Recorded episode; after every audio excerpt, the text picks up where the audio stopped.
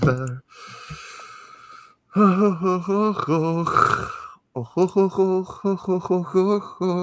Αρχίσαμε. Ναι, εννοείται. Περίμενα να τελειώσει το όλο το τρα... τραγουδιστό πράγμα που έχεις ξεκινήσει εκεί. Δεν, δεν μου αρέσει να διακόπτω τον καλλιτέχνη. Εντάξει, έχουμε καλά λίγο κάποιο κάνεις. σεβασμό. Να ξέρετε ότι αυτό που ακούσατε ήταν το Other Side, το Red Hot Chili Peppers, Other παρόλο, Side, ναι. παρόλο που δεν έμοιαζε πάρα Δεν πολύ. ήταν, δεν ήταν τσίλι ναι, ήταν κάτι άλλο. Αλλά it is what it is. Ισχύει. Εν εν τω μεταξύ, Πήρα μαλάκα- το, το προγούλι, το κούρεψα για να μην λέτε. Για σήκωσε. Σήκωσε, σήκωσε, σήκωσε. Ναι, ωραίος. Ε, Ου, λι- και Απλά λίγο έχω παραπάνω. φαλάκρα εδώ. Κοίταξε. Έχω και- φαλάκρα εδώ. Δεν... Αραίος Ισχύει, είναι. ισχύει. και λίγο παραπάνω σε παίρνει η αλήθεια είναι να το πάρεις. Αλλά Μόνος σου τα ε, πήρε. Πήγες σε κομμωδί. Σιγά μην πληρώσω για να κάνω αυτό το πράγμα. Απλά το θέμα είναι ότι μετά, άμα το ανεβάσω κι άλλο, δεν φαίνεται το ίδιο το σχήμα. από τα ναι, όχι, πρωινά. το, το δέχομαι. Για, κάνε- για δείξε εδώ πλάγια τη τέτοια. Το jawline. είσαι, είσαι, εκεί, είσαι ωραίος, είσαι ωραίος. Εντάξει, καλά είναι. Εγώ δεν φτιάχνω τέτοιο, το κάνω στρογγυλό. Στρο... Ή... Για, για γυρνά. Σήμερα έβλεπα... Όχι, εντάξει, καλό είναι. Ε, απλά όταν γυρνάς το κεφάλι, άμα το έχεις κάνει πολύ ψηλά, Έτσι. Γίνεσαι, γίνεσαι λίγο σαν χαζούλης κάπως, δεν ξέρω. Ναι, ρε, σαν, σαν να σου φύγει η μηχανή φαίνεται. Ναι, σαν, ναι, αυτό. Όταν γυρνάς το κεφάλι μόνο. Όχι εσύ, όλοι οι άνθρωποι. Όλοι, εγώ, ναι. εγώ τώρα δεν κάνω τίποτα τελευταία. Το έχω παρατήσει. Απλά καθαρίζω λίγο το λαιμό για να μην είμαι εντελώς νεάντερταλ. Πρόσθεσε Αλλά- και κάτι άλλο που έγινε με τον Πάουκ χθες. Δεν ξέρω αν το έχει δει ο Μάριο. Τι; Δεν κατάλαβα. Τίποτα λέει ότι δεν κατάλαβα. προσθέτει, προσθέτει πράγματα. Α, στο προσθέτει τέλος, πράγμα. αυτό Οκ, μας λέει. Εντάξει, με, δι- είδες με διάκοψε. Με διάκοψε ενώ πήγαινα να πω για τα μούσια. λοιπόν, ε, νο, νόμιζα ότι κάτι έγινε με μουσια και τον Μπάουκ. Κατάλαβες, νόμιζα ότι ήταν σχετικό. Ε, είδα σήμερα ένα βίντεο, επειδή πλέον έχω γίνει πολύ χάλι, ρε παιδί μου, τα μουσια και τέτοια. Είδα ένα βίντεο για το πώς να, να προσέχεις Να μην τα έχεις μουσια μουσια. σου, ρε παιδί μου. Όχι, όχι πώς να τα ξέρεις, πώς να τα προσέχεις, πώς να τα κάνεις grooming, ρε παιδί μου. Και έχει μαλάκα χίλια πράγματα. Είναι πιο. Εγώ, ας πούμε, κουρεύομαι μόνος μου. Ξέρω να κουρεύω, ρε παιδί μου, αλλά τα μουσια είναι πιο περίεργο, πιο ψαγμένο από το μαλλί. Δεν ξέρω, εγώ το μόνο όταν τα κάνω μόνος μου είναι να πιάνω εδώ πέρα μάγουλο, να Ναι. χαμηλώνω μάγουλο και να πιάνω αυτό εδώ πέρα να μην φτάνουν μέχρι τα βυζιά. Αυτό. Κατάλαβες. Ε, α, Εδώ κοίταξε, πέρα αυτοί, χαμηλά. κοίταξε τι έχουν μαλάκα. Λοιπόν, Ούτε όταν έχεις- γωνίες κάνουν ούτε τίποτα. Όταν έχεις πολύ μουσι, πρώτα απ' όλα πρέπει να το τριμάρεις από εδώ από τα πλάγια. Γιατί τώρα, ας πούμε, εγώ. Ε, ε, γίνεται, ε, γίνεται, είναι πολύ ρε παιδί μου, δεν ξέρω αν φαίνεται στην κάμερα, αλλά είναι πολύ. Άμα το, άμα το τριμάρεις, από εδώ αμέσως στρώνει το μουσι.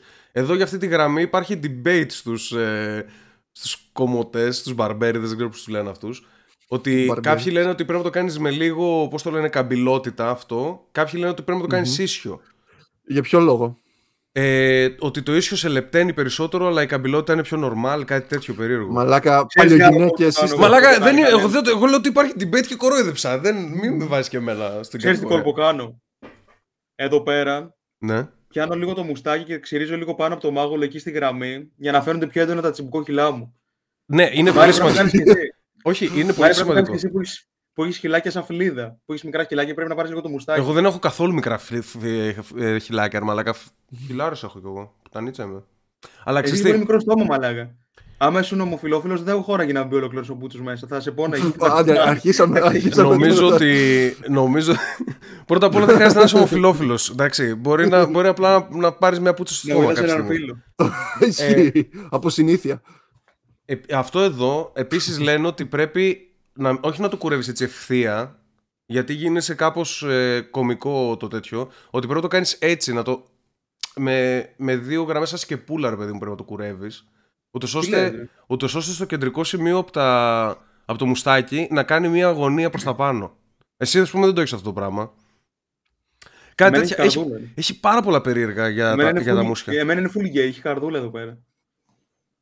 Βλέπεις που κάνει μια μύτη. Ε, όντως έχεις μεγάλο στόμα, Δεν φαίνεται. μαλάκα. Έχεις μεγάλο στόμα, όντως. Ισχύει. Τέλος πάντων. Αφρικανικά Είπες- χαρακτηριστικά. Είπες ότι έχεις Θα μπορούσα να αδερφή. κάνω cosplay Joker εγώ άνετα. Είπες ότι έχεις αδερφή. Δεν μοιάζει. Ε, στα χίλια, στα να χίλια το μοιάζεται με την αδερφή σου; όχι, όχι. Όχι. Εν τω μεταξύ, Εγώ πιο ε, γυναικιακή. ώρα, ώρα να κράξω τώρα λίγο τώρα που το θυμήθηκα.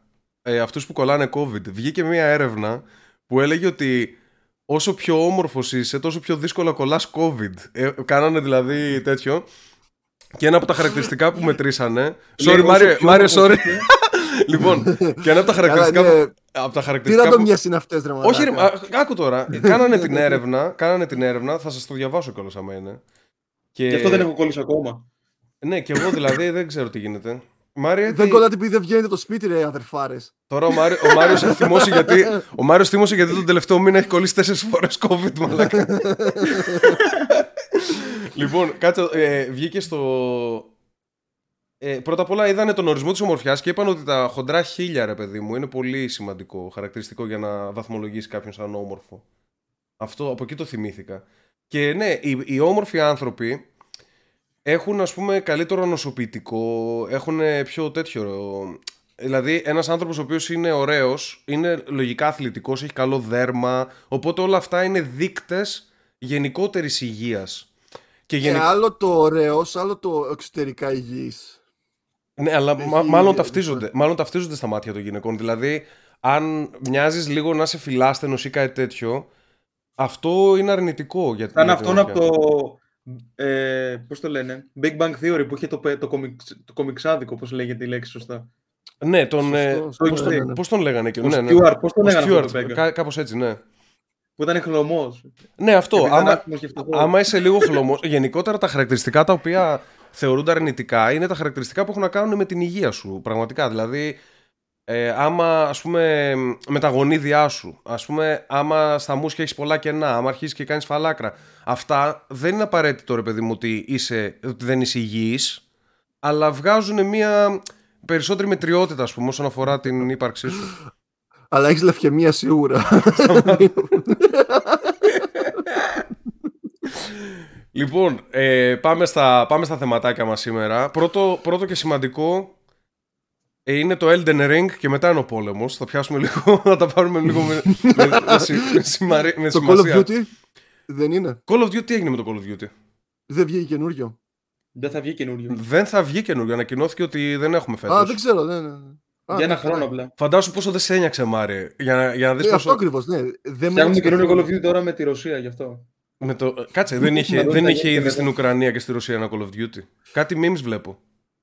Ε, είχε ρε, το 2 ήταν εκεί. Okay. Δεν έχω παίξει ποτέ κόντ, παιδιά. δεν Ε, ήμουν... τώρα θα Μα βγει είχε, το- είχε, πει, είχε πει στη Μόσχα.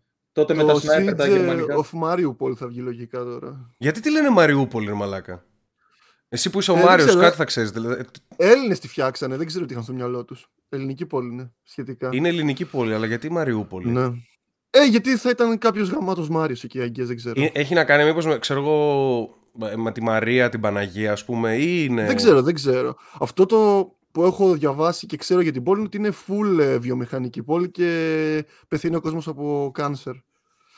OK, Εντάξει, αυτό δεν είναι το ίδιο της Ουκρανίας γενικότερα. Κάτι Ναι. τέτοιο δεν, καν- δεν, Μμμ. δεν είναι στο συμβόλαιο, Ισχύει, ας ναι. πούμε, άμα είσαι πολίτης της Ουκρανίας, κάποια στιγμή θα πεθάνεις από κάποιο απόβλητο τοξικό, κάτι τέτοιο. παιδί. λοιπόν, πάμε στο Elden Ring. Elden Ring, μαλάκες. Α! Δεν το περίμενα. 10 στα 10 Κάτι έχει είδα ότι παντού. έχει- Κάτι είδα ότι έχει co-op αυτό ή δεν ισχύει; Έχει. Βασικά είναι όπως τα παλιότερα, αλλά εγώ δεν έχω παίξει τα παλιότερα Souls παιχνίδια γιατί πάντα μου φαίνονταν λίγο κλάνκι στις κινήσεις. Δεν μου άρεσαν πολύ. Ούτε Κατα- εγώ έχω παίξει τέτοιο είδους παιχνίδι και ας έχω Τι είναι αγοράσει το σκλάνκι; Dark Souls, πώς λέγεται ένα παιχνίδι; Dark Souls, Μου Demon μοιάζει; Souls, Dark Souls 2, ε, Αυτό Bla- έχω αγοράσει το δύο, Bloodborne, το τρία, Sekiro. θυμάμαι. Ου, πολύ φως. Ε, κοίταξε, Μάριε, ε, κλάνκι εννοώ ότι ρε παιδί μου έτσι πως έκαναν τις κινήσεις φαινόταν ότι δεν μπορούσε να το ελέγξεις πολύ σωστά. Ότι λίγο τα FPS, λίγο τα. Κάπως μου φαινόταν, ε, ξέρεις, λίγο μπάστραδο το παιχνίδι. Φώτισε λίγο τον εαυτό σου, ρε μαλάκα. Δεν φτάνει που έχεις τα γονίδια. Κα, κάνεις και περιβαλλοντικό πρόβλημα. λοιπόν, άκου τώρα. Και... Νιώθω ότι είναι πολύ skill game αυτό. Θέλει πάρα πολύ, dodge, πά- θέλει πάρα πολύ dodge, να dodgeάρεις, να αποφύγεις κινήσεις. Πρέπει να είσαι μαλάκα Θέλει πάρα πολύ. περ- Θέλει να σκέφτεσαι κάποια πράγματα για να περάσει από κάποια μέρη που είναι κρυμμένα. είναι, έχει πάρα πολλά κρυφά πράγματα. Είναι μ, ο τελευταίος random εχθρός μομπάκι είναι σπαστικός άμα δεν προσέξεις. Ε, μ, γενικότερα, γενικότερα μου αρέσει πάρα πολύ. Επίσης δε- δεν, δεν μπορείς να φτάσεις ποτέ σε ένα επίπεδο ότι ξέρω εγώ α, έχω full τέλεια items οπότε προχωράω και γαμάω μάνες ας πούμε σε ένα μποσάκι. Πάντα πρέπει να το τζάρεις, πάντα πρέπει να, να βαράς. Είναι πολύ τεχνικό το παιχνίδι. Αλλά το, Το map κυριότερο... είναι ελεύθερο, είναι free world. Αυτό είναι το δηλαδή. κυριότερο είναι ότι πλέον α- αλλάξανε τη ε, δομή του παιχνιδιού, το κάνανε ε, όλο το map ανοιχτό, open, ε, open world τέλος πάντων, ενώ πιο πριν ήταν linear, το οποίο είναι καύλα σκέτη για μένα στο μυαλό μου.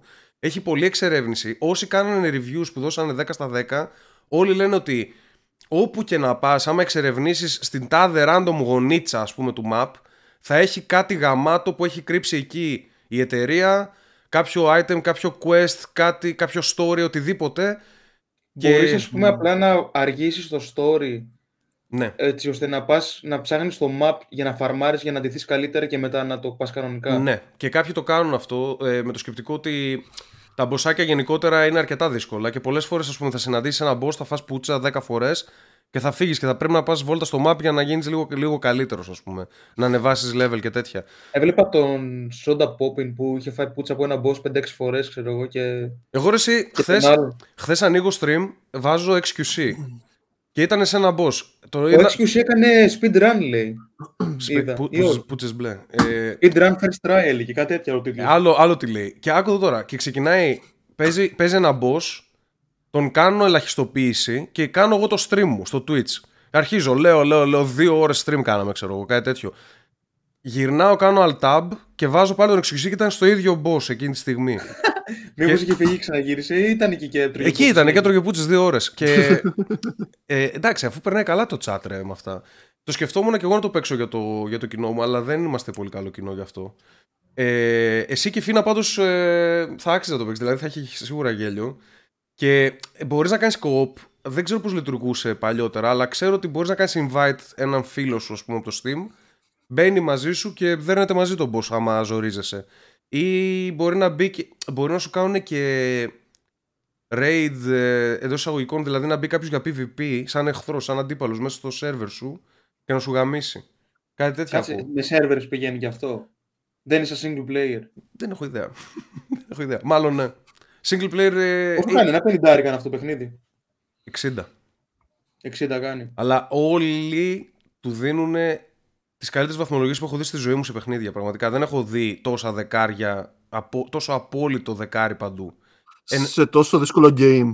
Δεν είναι θέμα δυσκολίας, Ρεσί. Είναι θέμα γαματοσύνης, ε, άμα, άμα θα Εντάξει, το ναι, βαθμολογήσεις. Αλλά- Έχει πολύ ωραία γραφικά, Έχει Μμ. πολύ ωραία Άμα γραφικά. είσαι δύο ώρες στο ίδιο boss, δηλαδή, όπως το Dark Souls, δηλαδή, ξέρεις, υπήρχαν άτομα από το Rage ε, Κοίταξε. βάζαν κακές κριτικές. Κοίταξε, κοίταξε. Ναι, υπάρχουν, ας πούμε, είδα δύο-τρεις κοπελίτσες οι οποίες είναι game jour- journalists σε διάφορα μεγάλα τέτοια Ω, και θα άρχισε είπανε, τα ρατσιστικά του και, τώρα. και είπανε δεν το καταλαβαίνω γιατί σας αρέσει αυτό το παιχνίδι. Μπήκα, έπαιξα μία ώρα, πέθανα πέντε φορές. Δεν είναι φαν αυτό το experience. Κάτι τέτοια έλεγαν. Ναι. Αλλά τι, τι να καταλάβει τώρα αυτή τη ζουζουνίτσα; Αυτή πρέπει να γίνει review Εντάξει, για το, μπορεί να πώς σου παίξει πλένουμε, μόνο για το LOL, πώς πλένουμε πιάτα. Όχι για το... για Ωπα, ρε το... μαλάκα. Όχι μαλάκα, δεν... την Για αλήθεια το θα λέμε. Μάρκο, για να πάρει φορά. Την αλήθεια θα λέμε, άκου λίγο. Δε, άμα θες να είσαι reviewer, μαλάκα, δεν δε θα είσαι γκομενίτσα τώρα reviewer που δεν μπορείς να παίξεις ένα παιχνίδι και θες να το κάνεις και review. Εντάξει. Πούτσο. Κυριολεκτικά κιόλας. Τέλος πάντων. Ε, φοβερό. Φαίνεται, φαίνεται πολλά υποσχόμενο το παιχνίδι. Το κυριότερο είναι ότι είναι υπεργεμάτο. Δηλαδή, 10 ώρες μπορεί να χρειάζεσαι για να το τερματίσεις άμα είσαι παιχτούρα. Ενώ να τερματίσει το main story. Και έχει άλλες 80 ώρες. Το οποίο είναι side πράγματα για να κάνεις. Ε, λένε ότι οι developers είπαν ότι θέλεις περίπου 30 με 40 ώρες για να το τερματίσει το παιχνίδι. Αλλά στην Θα έχει και πραγματικότητα. DLC. Δεν ξέρω. Και στην πραγματικότητα, Δεν οι, πε- οι περισσότεροι όσοι το παίζουν λένε ότι θέλει μαλάκες τουλάχιστον 80 ώρες. Όλοι αυτό λένε και καλοί παίχτες κιόλας. Άτομα τα οποία ήταν επαγγελματίες στα Souls Games παλιότερα. Άκου τι πρέπει να κάνεις, Λότο. Πρέπει να Μμμ. παίξεις μια φορά, να το παίξεις μια φορά off stream και μετά να το παίξεις μια φορά on stream. Αλλά επειδή θα έχεις την εμπειρία να το πας μονοκόμματο μέχρι να το τερματίσεις από το 0 μέχρι το τέλος του story. Άρα πρέπει να κάτσω, για να ένα, μην να πω- κάτσω να ένα, πω- μήνα, να κάτσω ένα μήνα να παίζω game, ούτως ώστε να κάνω ένα Όχι καλό ένα stream μήνα. σε κάποια φάση. Αφού είπε. Όχι, όχι. Αφού είπες 40 ώρες. Ε, μαλάκα δεν είναι 40, είναι 80 για να το μάθεις και να είσαι καλός. Αλλά κατάλαβα τι λες, να το κάνω λίγο έτσι, να το τρέξω, αλλά δεν, δεν τρέχεται αυτό το παιχνίδι. Να- Να το τρέξεις για να μην κάνεις τα άσκοπα. Ναι. Ή κάνω το και on stream το πρώτο Ε, ρε, εσύ και το δεν- δεύτερο κάνω το σαν speedrun μέχρι να το, μέχρι να το τερματίσει να μην κλείσει το stream και κάνει στο κανένα stream 40 ώρο stream. Ναι, κάτι τέτοιο. κάθε, φορά, κάθε φορά που θα πεθαίνω θα προστίθεται, ξέρω εγώ, ε, 10 λεπτά στο, στο stream. Ό,τι χειρότερο. Εν τω μεταξύ, η Θα πρέπει να θάνατη, πίνεις ένα σφινάκι, ρε. η θάνατη είναι τέλειη στο τέτοιο για stream. Δηλαδή, πραγματικά αυτά τα παιχνίδια είναι πολύ καλά για να τα στριμάρει. Άμα έχεις gaming κοινό. Εγώ δεν έχω gaming Ε, κοινό. δεν είδα, τι φάση; Ε, ε, τι εννοείς στη φάση για τους θανάτους; Πώς πάνε. Ω, ναι, ναι, ναι. Πεθαίνεις Λες πάρα ότι πολύ είναι εύκολα. Ρε. πολύ Πεθαίνεις συνέχεια και πάρα πολύ εύκολα και φαίνει ηλίθιος. Συνέχεια. Δηλαδή, Μμμ. πας να πηδήξεις από. είσαι πάνω σε ένα κάρο, πας να πηδήξεις πάνω σε μια σκεπή, ανεβαίνεις σκεπή, πετάγεται, ξέρω εγώ, μια κουκουβάγια ηλίθιας, σε χτυπάει, πέφτεις, σκοτώνεσαι. Είναι πολύ. Ό,τι να είναι. Ναι. Είναι πολύ Εγώ έχω και τιμωρητικό. πολύ ωραία γραφικά στα, στα mobs που έχει. Έχει στα και, τέρατα, στα έχει boss, και έχει πολύ ωραία γραφικά. ρε. γραφικά. Το μόνο κακό που έχει αυτό το, παιχνίδι, αυτό το παιχνίδι είναι ότι την ιστορία του την έγραψε ο George Martin που γράφει το, λο- που, που γράφει το Game of Α. Thrones. Κατάλαβα. Γι' αυτό γιατί είναι κακό. Είσαι. Είμαι, δεν ξέρεις καθόλου το- είμαι, το hater, game. είμαι hater του Game of Thrones. Είμαι Γιατί, hater. ρε; Γιατί; Ε, είναι παν κακό. είναι όλα αυτά που συχαίνομαι στο fantasy μαζεμένα σε ένα τέτοιο. Είναι δηλαδή βρίζουμε και γαμάμε. Ε, Εγώ δεν είχα έχεις ταυτιστεί πάρα πολύ με τον Tyrion. τι έχεις κάνει; Σκοτώνουμε ήρωες χωρίς λόγο. Σκοτώνουμε για να πονέσουμε το κοινό μας για τέτοιο sensation, ας Τι λες, ρε πούμε. μαλάκα, αυτό το έκανε, αυτό το έκανε ξεχωριστό και γαμάτο. Το έκανε ξεχωριστό, Το έκαναν όλοι. αλλά εντάξει, μαλάκα, ε, δεν μπορείς να είναι αυτή η ταυτότητά σου. Θέλω substance, θέλω να μου δώσεις καλό story.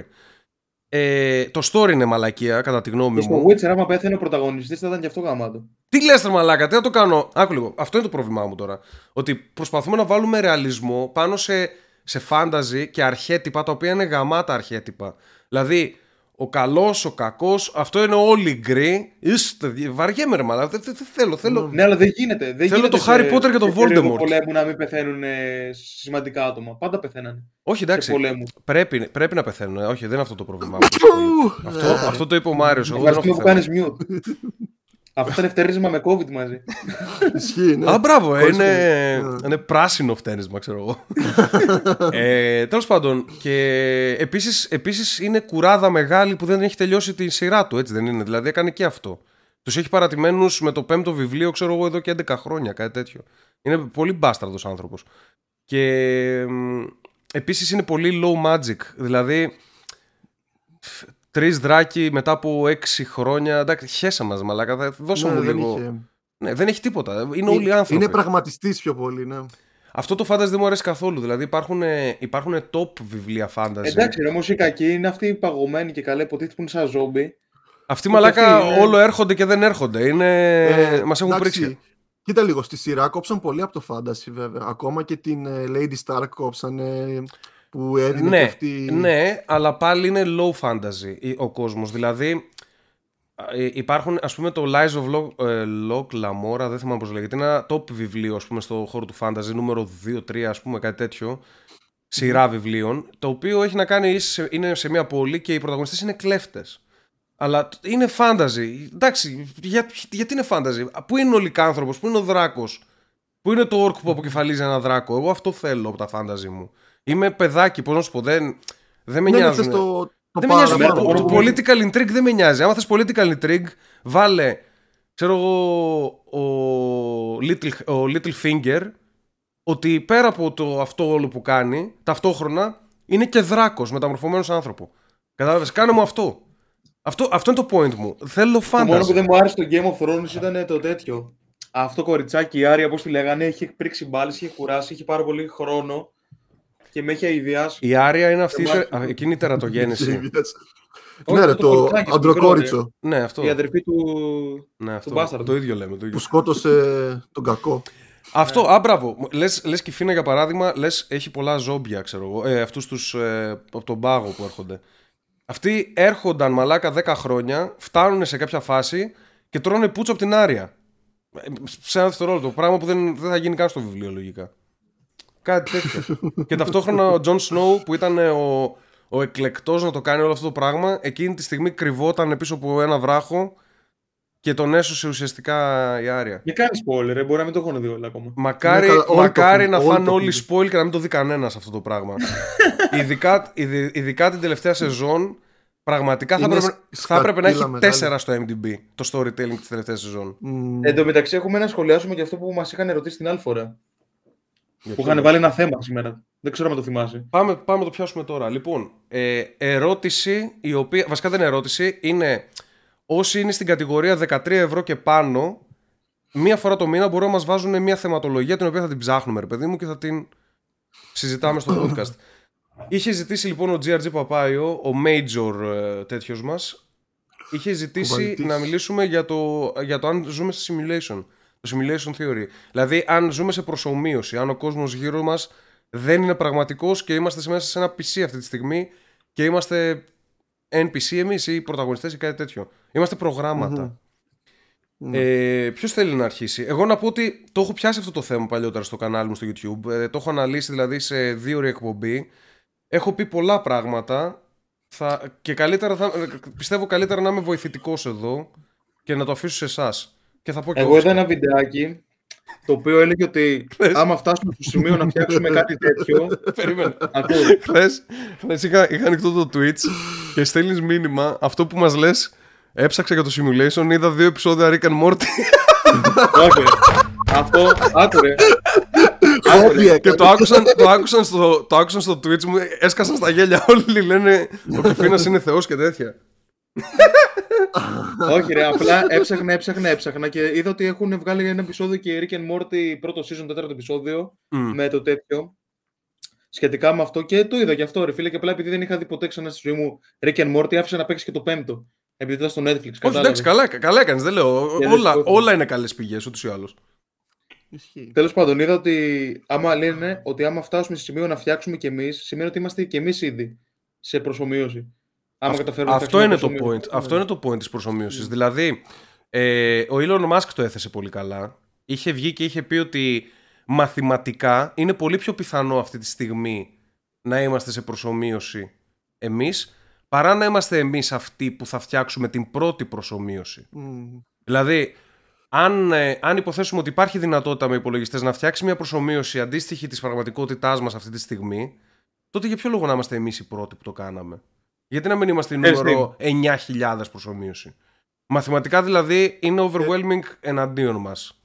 Εκεί όμως Ε, νομίζω ο ίδιος ο Elon Musk είχε κάνει το- την ίδια έτσι, είχε θέσει την ίδια πορεία, λέει ότι μ, πάλι μαθηματικά είναι λίγο απίθανο να γίνει αυτό, γιατί αν καταφέρεις και φτιάξεις μια προσωμείωση που περιέχει τόσα εκατομμύρια κόσμο και τόσα δισεκατομμύρια πλανητών, θα χρειαστείς έναν υπολογιστή μάλλον σαν το, το γαλαξία μας.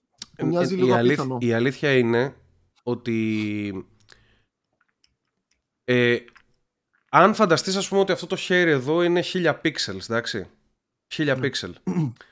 Στην πραγματικότητα, στον πραγματικό κόσμο έτσι όπως ζούμε εμείς αυτή τη στιγμή υπάρχει, υπάρχει ένα πολύ υποατομικό επίπεδο στο οποίο η υποδιέρεση του χώρου, η μικρότερη που μπορούμε να βρούμε σαν άνθρωποι, δεν θυμάμαι πώς λέγεται, Quartz, όχι, Τέλος πάντων, δεν θυμάμαι πώς λέγεται. Είναι το πιο μικρό υπο, υποδιέρεση Το του χώρου. Quark. Quark, δεν ξέρω, ναι. Λοιπόν, Αυτή. ε, Ωραία, τελείω. ο, ο Neil deGrasse Tyson είχε πει ότι όταν πλησιάζουμε τέρμα κάτω στο εντελώς υποατομικό επίπεδο και φτάνουμε στα quarks ας πούμε ε, sorry, sorry κοινό που δεν θυμάμαι πώς λέγεται άμα είναι quark αλλιώς διορθώστε με ε, ουσιαστικά φτάνουμε σε ένα πλέγμα πραγματικότητας το οποίο είναι σαν να είναι pixels γιατί ε, εκεί που είναι η δομή, η βασική δομή της πραγματικότητας μέσα στο επίπεδο του ατόμου, τα quarks είναι σαν ε, pixels πολλά ρε παιδί μου, είναι σαν χτίσιμο πάνω στον Μμμ. χώρο. Οπότε σου λέει ο Neil deGrasse Tyson γιατί να μην είναι αυτό το pixel της δικής μας προσωμείωσης εν τέλει; Οπότε αν αυτό το χέρι εδώ σε εμάς έχει 1000 pixel κάποια στιγμή θα πρέπει να το φτάσουμε το HD του σε τρελό επίπεδο. Δηλαδή να ζουμάρουμε, να ζουμάρουμε, να ζουμάρουμε και να χτίσουμε pixels που αυτό το χέρι αντί για 1000 να είναι ξέρω εγώ πόσα quark έχει αυτό το χέρι. Κάποια δισεκατομμύρια, τρισεκατομμύρια, δεν μπορώ να το Μμμ. φα- φανταστώ καν. Όταν φτάσουμε δηλαδή στο 1 τρισεκατομμύριο π, τώρα είμαστε στο 1080p. Εντάξει. Όταν φτάσουμε στο 1 τρισεκατομμύριο π, τότε μπορούμε να πούμε ότι έχουμε φτιάξει μια προσωμείωση αντίστοιχη της δικής μας πραγματικότητας. Αυτό το νούμερο όντως είναι πραγματικά Δεν χωράει. ακραίο για Για υπολογιστή. Υπολογιστή. Ε, είναι, είναι πραγματικά ακραίο δομικά, ρε παιδί μου, για να, για να φτιάξεις μια προσωμείωση. Από την άλλη όμως, μπορείς να φτιάξεις μια προσωμείωση και να την τρέχεις, ας πούμε, για... Δηλαδή, ξέρεις, φτιάχνουμε μια τώρα και φτιάχνουμε μια προσωμείωση που έχει ανθρώπους οι οποίοι είναι στη Ρωμαϊκή Αυτοκρατορία ή κάτι τέτοιο. Έχουμε μπροστά μας 2.000 χρόνια για να, την, να βάλουμε DLC και να ανεβάσουμε το HD. όσο αυτοί οι άνθρωποι παίρνουν το χρόνο τους μέχρι να ανακαλύψουν τα μικροσκόπια, να ανακαλύψουν τα quark. Δηλαδή, επίσης, ας, ας πούμε αυτή τη στιγμή, δεν έχουμε πάει στον, ε, στον Δία, για παράδειγμα. Ο Δίας μπορεί να, είναι στην προσ... να είμαστε στην προσωμείωση, αλλά ο Δίας να είναι 480p, άμα πας εκεί. Να είναι για τον Μπούτσο Ναι, τα, τα κατάλαβα. pixels. Vice City που πήγαινε σε. Ναι, ρε εκτός παιδί, map έχει κάποιες και περιοχές που- χαλούσε- Χαλούσε το Α μάτι. πούμε στο Vice City, στη δεύτερη πόλη, από πίσω και από τους κουβανούς, τα, τα σπίτια βαριόντουσαν να τα φτιάξουν οι developers σε κάποια φάση. Είναι όλα τετράγωνα, σαν, σαν παρατημένη εφημερίδα, χεσμένη εφημερίδα είναι κάπως ναι, τα ναι. σπίτια. Ξέρεις Κάπω, τι, κάπως έτσι μπορεί να είναι όλος ο, το, όλο το υπόλοιπο σύμπαν και εμείς είμαστε αυτή τη στιγμή το Full HD που εστιάζουμε. Για Αυτή η θεωρία ξεκίνησε με το ότι και καλά ότι υπάρχει, ότι άμα υπάρχουν κι άλλοι, κι άλλοι πολιτισμοί, δεν ξεκινή, περίμενα να σου το εξηγήσω πώς το κατάλαβα, ότι άμα υπάρχουν κι άλλοι πολιτισμοί, α, ε, στα άλλα συστήματα, γαλαξιακά συστήματα, πώς το λένε, Ναι. ότι άμα έστω ένας πολιτισμός είχε καταφέρει να εξελιχθεί περισσότερο από εμάς, ήταν, είχε, ήταν, ήταν στην, υπ- υπήρξε πιο νωρίς Ναι. δημιουργήθηκε πιο νωρίς, ότι θα έχει εξελιχθεί πολύ περισσότερο. Και θα φτάνει αυτός πρώτος στο να φτιάξει κάτι τέτοιο. Και έτσι εμείς μπορεί να ήμασταν. Ε, ναι, δηλαδή για ποιο λόγο μπορεί το σύμπαν να μην Έτσι υπάρχει. έχουμε. Το, το σύμπαν μπορεί να μην υπάρχει γενικότερα. Αυτό. Και ότι. Ποιο, ποια είναι η πιθανότητα να είμαστε εμείς οι πρώτοι ας πούμε, που θα το κάνουμε όλο αυτό το πράγμα; Α, και ένα, ένα, ε, κάτι που λύνει αυτό το πρόβλημα, Μάρια, που λέγαμε πριν, τώρα το σκέφτηκα. Η ιδέα για τους, για τους μελλοντικούς ε, world developers στο τέτοιο. Μπορείς αυτό το υποατομικό επίπεδο στα quarks να το βάλεις να ενεργοποιείται μόνο όταν κάποιος το παρατηρεί. Δηλαδή, για, να, για να γλιτώσεις χρόνο. Δεν χρειάζεται δηλαδή αυτή Ναι. τη στιγμή το γραφείο μου να έχει quarks. Μου αρκεί που είναι 1000 1440p αυτή τη στιγμή στα μάτια μου. Για να γλιτώσουν κατανάλωση. Ναι, κατανάλωση αυτό. ενέργειας. Και Πόσοι παρατηρούν αυτή τη στιγμή το quark επίπεδο ή το, ή το ατομικό επίπεδο; Αυτό το είχαν Ναι. δώσει με παράδειγμα με το τοίχο. Ότι βλέπεις το τοίχο, αλλά δεν, δεν- μπορεί να μην είναι όντως ο τοίχος. Και καλά έτσι κάποιος το παρουσίασε. Είναι σαν να αλλάζεις map όταν εστιάζεις. Σαν να αλλάζεις πίστα τελείως. Μόλις έβγαλα μια βίδα από το γραφείο μου, δεν ξέρω από πού. Μπορεί να είναι πέ- την καρέκλα. άμα πέσει ολόκληρο το PC ή κάτι τέτοιο, πείτε μου. Χάλασε η προσωμείωση. Κάτι στο Matrix. Γαμημένα- Γαμημένα admin! Βρήκε τον Φαντάζεσαι Battlefield. τώρα ένας admin να το βλέπει και να λέει πώς να τους γαμίσω τα μυαλά και να ξεβίδωσε από τη βίδα. Στα Linux ρε, να το έτρεξε κιόλας. Όταν ήμουνα, όταν ήμουνα μικρός. Φαντάζεσαι προσωμείωση, φαντάζεσαι προσωμείωση να είναι Linux. Αυτοί που είμαστε, αυτοί που ζούμε. Όταν ήμουν δημοτικό. ο- Άκου λίγο. Έλα. Όταν ήμουν στο δημοτικό, είχα πιστέψει ότι μπορεί να ζω σε μια προσωμείωση, αλλά όχι ακριβώς έτσι. Είχα δει μια ταινία με τον Jim Carrey, στο οποίο είχαν σκηνοθετήσει τα πάντα. Α, λες Ε, το, το αυτό, το ρε. Truman Show. Ταραντίνο. Ναι, Truman Truman Show. Show, όπως λεγόταν. Ταραντίνο ρε μαλάκα, τι λες ρε Και μαλάκα, νόμιζα- μαλάκα. Δεν ήταν Νόμιζα Ταραντίνο. ότι όλα είναι, όλα είναι σαν αυτή τη ταινία με τον Jim Νομίζω. Carrey και φοβόμουν μέχρι και να πάω να χέσω, ξέρω εγώ, νιώθω ότι με κοιτάνε. Εν τω μεταξύ, κοίταξε. Να σου πω κάτι τώρα. Επειδή το πάμε σε άλλο επίπεδο, φεύγουμε την προσωμείωση. Να πω εγώ ότι, ας πούμε, ακόμα και πραγματικός να είναι ο κόσμο αυτή τη στιγμή, στον οποίο ζούμε, φιλοσοφικά, άμα το πάρεις, μεταφορικά είμαστε σε μια προσωμείωση. Δηλαδή, όλοι μας Όχι, λένε δεν είναι ψέματα για τον κόσμο γύρω μας, για τη φύση του κόσμου γύρω μας. Όλοι μας λένε. Εμείς λέμε ψέματα στον εαυτό μας. Δηλαδή, βλέπουμε τα πράγματα πολύ λάθος, πολύ μη πραγματικά. Ακόμα και ο εγκέφαλός μας, by the way, είναι ειδικά φτιαγμένος για να φιλτράρει πολλά πράγματα τα οποία θα μπορούσαμε να τα βλέπουμε μεν, αλλά δεν έχουν τόσο χρησιμότητα ή μπορεί να μας κάνουν να είμαστε πιο, πώς το λένε, να είμαστε πιο ήρεμοι, ρε παιδί μου. Δηλαδή, μπορεί στην πραγματικότητα να, να υπάρχουν γύρω μας φαντάσματα, λέμε τώρα. Αλλά ο εγκέφαλός μας να, να μας τα έχει αποκρύψει αυτά τα πράγματα για να μην. Για να μην ε, ταραζόμαστε, ας πούμε. Κάτι τέτοιο. Κάτι τέτοιο ισχύει στο, στο Lord of the Rings, έτσι, στο, στο Middle Earth. Τι, για πες. Ότι είναι ο κανονικός ο κόσμος και δεν θυμάμαι τι ονομασία έχει δώσει ο Tolkien και είναι και ο, όχι Έρντα. υπόκοσμος. δεν Θυμάμαι, όχι, όχι. Ε, είναι σαν να λέμε το πραγματικό και το μη πραγματικό. Κάπως έτσι τα χωρίζει, αλλά έχει δώσει άλλες ονομασίες, δεν θυμάμαι. Και Τι; ουσιαστικά ε, θυμάσαι που τα elf ουσιαστικά έχουν μορφές που λαμπυρίζουν στην πραγματικότητα. Ή... Δεν είναι... Χάλασαν τα elf μόλις.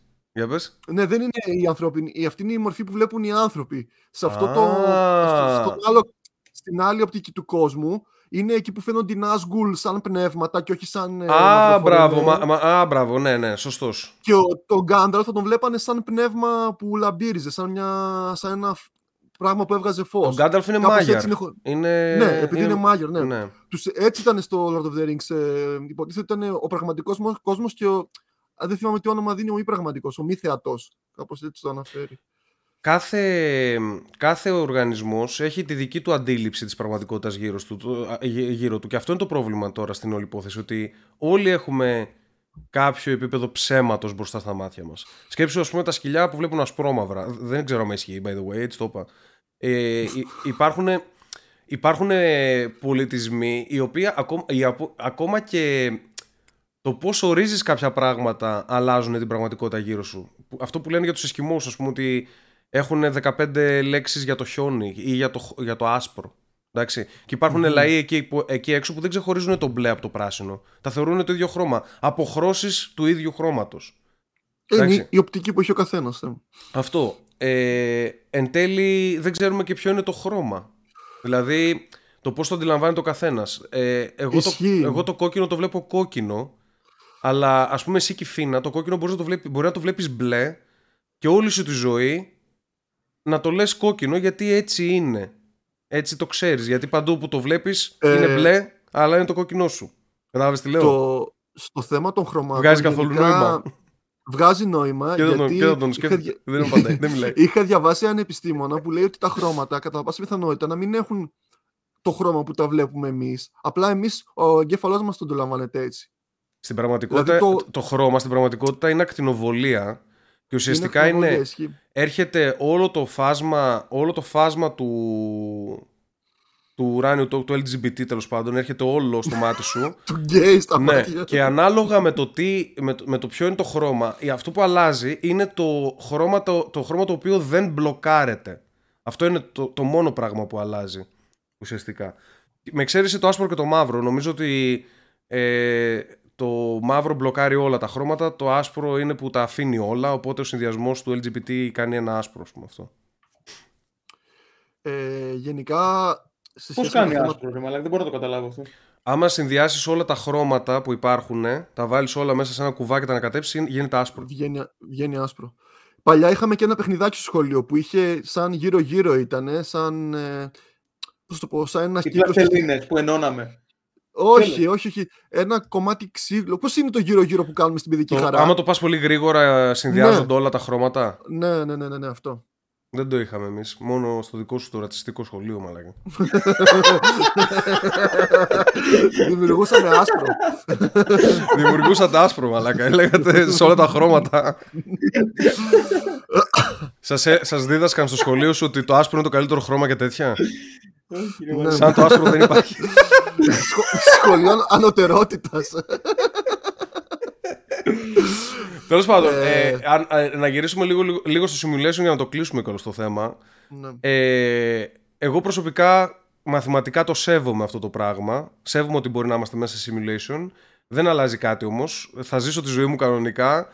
Ε, δεν μπορώ να πω ότι πιστεύω ότι είμαστε μέσα σε simulation επειδή στέκει μαθηματικά. Στέκει, μα- πάντως μαθηματικά στέκει να, να πεις ότι είμαστε σε simulation. Δεν είσαι τρελός αν το πιστεύεις αυτό το πράγμα.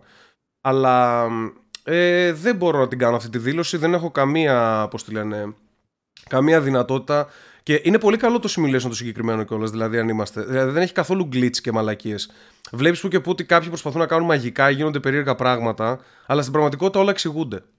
Κάτι το ντεζαβού δεν είναι ένα φαινόμενο glitch. Δεν θα μπορούσε να είναι glitch. Όχι, ρε μαλάκα. Απλά βλέπεις πάλι κάτι που έχει, που έχει ξαναγίνει. Δεν είναι κάτι. Τα... Ε, υποτίθεται στο Matrix αυτό ακριβώς. Το ντεζαβού ήταν το glitch του. του Οι συστήματος, αδερφές ότι Γουατζόφσκι κολούσε- φταίνε γι' αυτό. Γι αυτό. Μη- δεν, δεν, αδερφές, δεν ε. είμαι εγώ υπεύθυνος γι' αυτό. το Κάθε πράγμα. φορά θυμάμαι τον ε, Peter Griffin να, τρέ, να, τρέ, να φωνάζει και να τρέχει. Τα αδέρφια που φτιάξανε το Matrix είναι γυναίκες τώρα. Αλήθεια, Δεν δεν το- κάιζανε. δεν το- Ξέρεις τι, εγώ Our ladies γιατί, now. γιατί δεν πιστεύω ότι ζούμε. γιατί δεν γίνεται ρε φίλε Οχ. να, να είναι συνέχεια κάτι ανοιχτό χωρίς να, να κλείσει έστω και για ένα δευτερόλεπτο. Εντάξει, μαλάκα, μπορεί να Αυτό έχουν. το υπολογιστής δηλαδή δεν έχει Μπορεί να έχουν κρασάρι, βενζινοκίνητο από δίπλα τέτοιο, πώς το λένε; Δεν γίνεται να είναι ο τέλειος Αυτά που έχουν στο υπολογιστής, πανηγύρι, κατάλαβες. δεν θυμάμαι πώς λέγονται.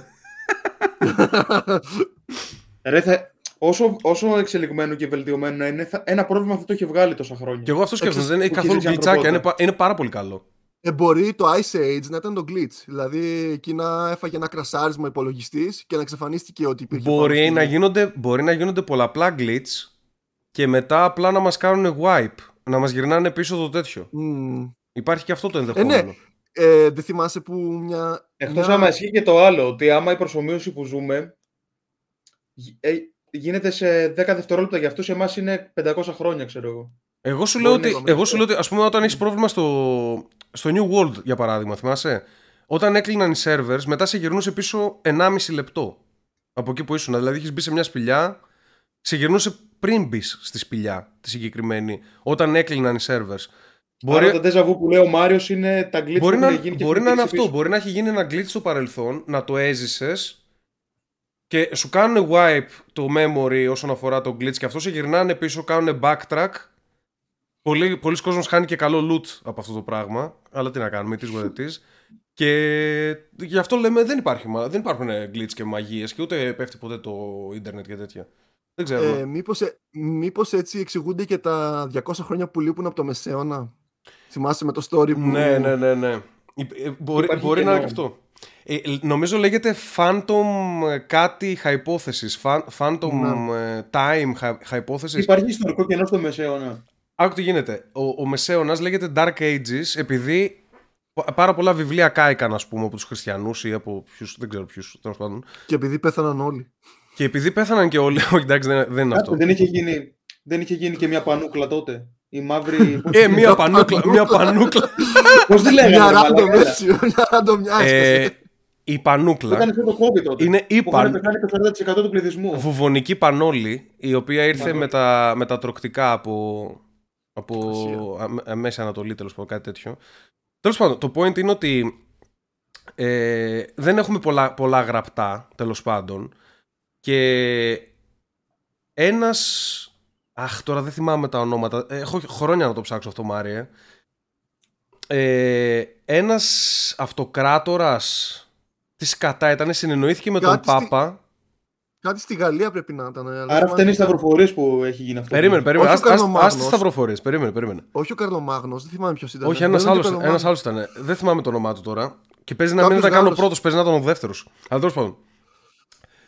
Συνεννοήθηκε με τον Πάπα, αυτό λέει η θεωρία. Και για να είναι αυτός, ξέρω εγώ να ταιριάζει με κάποιες προφητείες, ότι αυτός εδώ τώρα που είναι αυτοκράτορας είναι η δευτέρα παρουσία του, του Ιησού, πήγανε τον χρόνο κάπως μπροστά. Δηλαδή από εκεί που ήμασταν στο 1000, το πήγαμε στο 1300. Κάτι τέτοιο.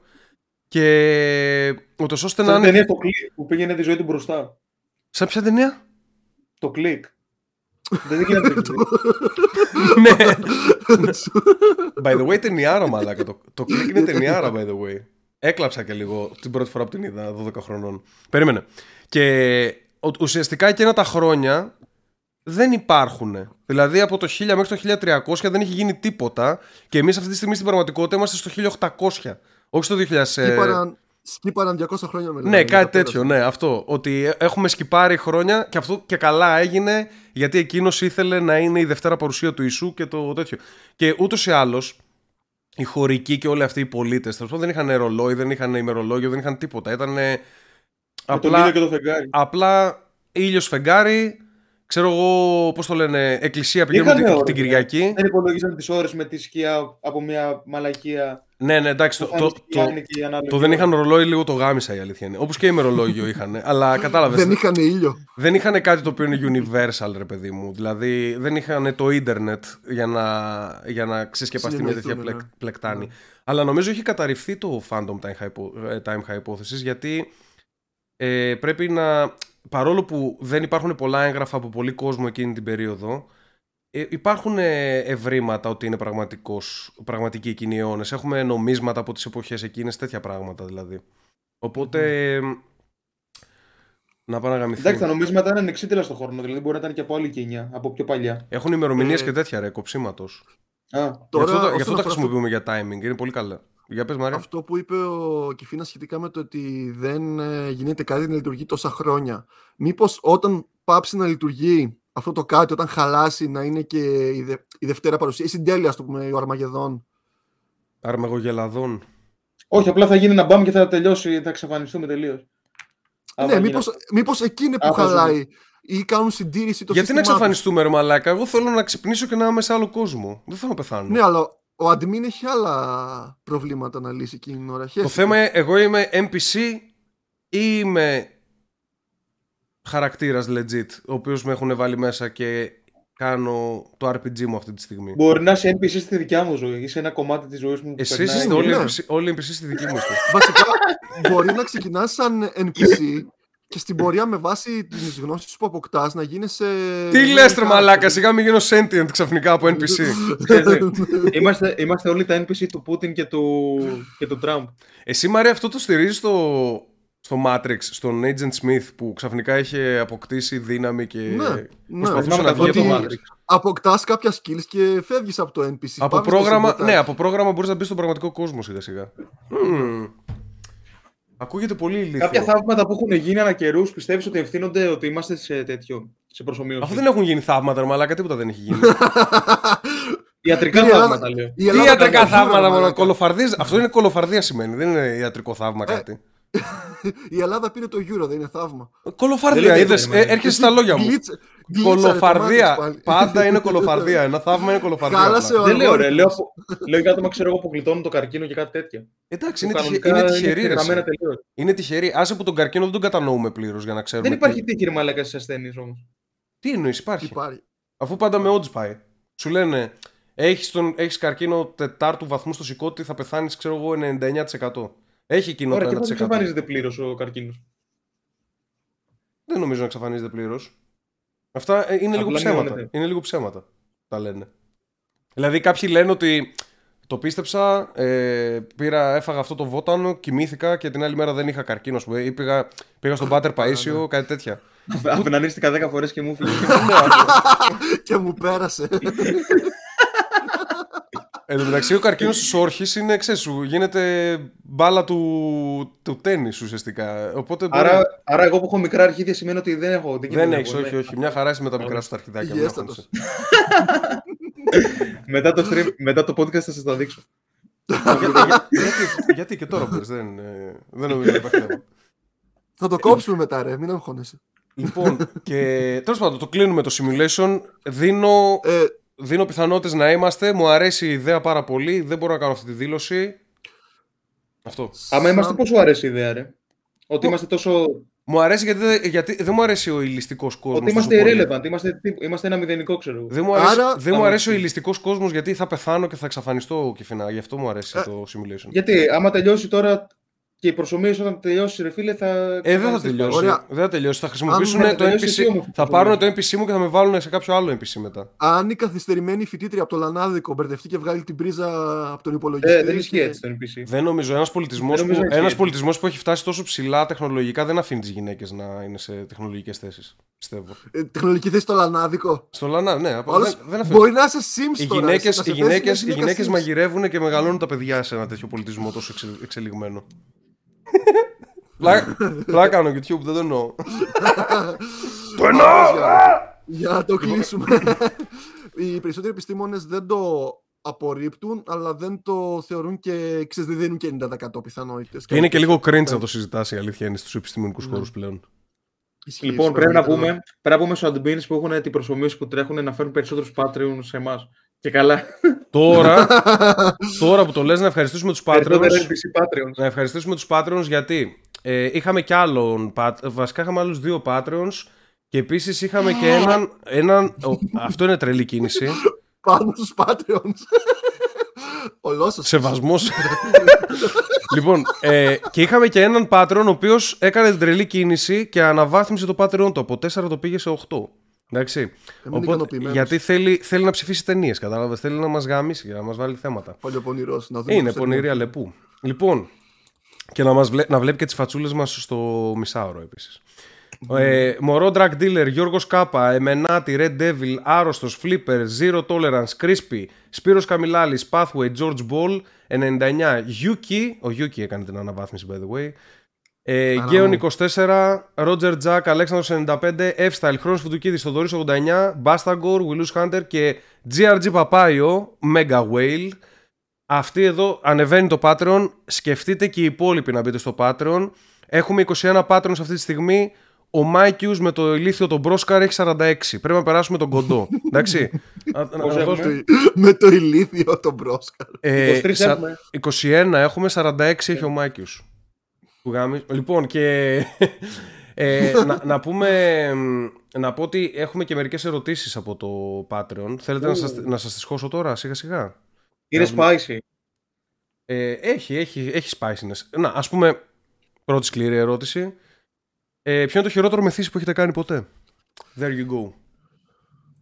Αυτό είναι αυτόματα ηλίθιες ιστορίες τέλειες. Ε, είναι, Τέτοιες ερωτήσεις θέλω, chat. Να ξεκινήσω που το θυμάμαι full.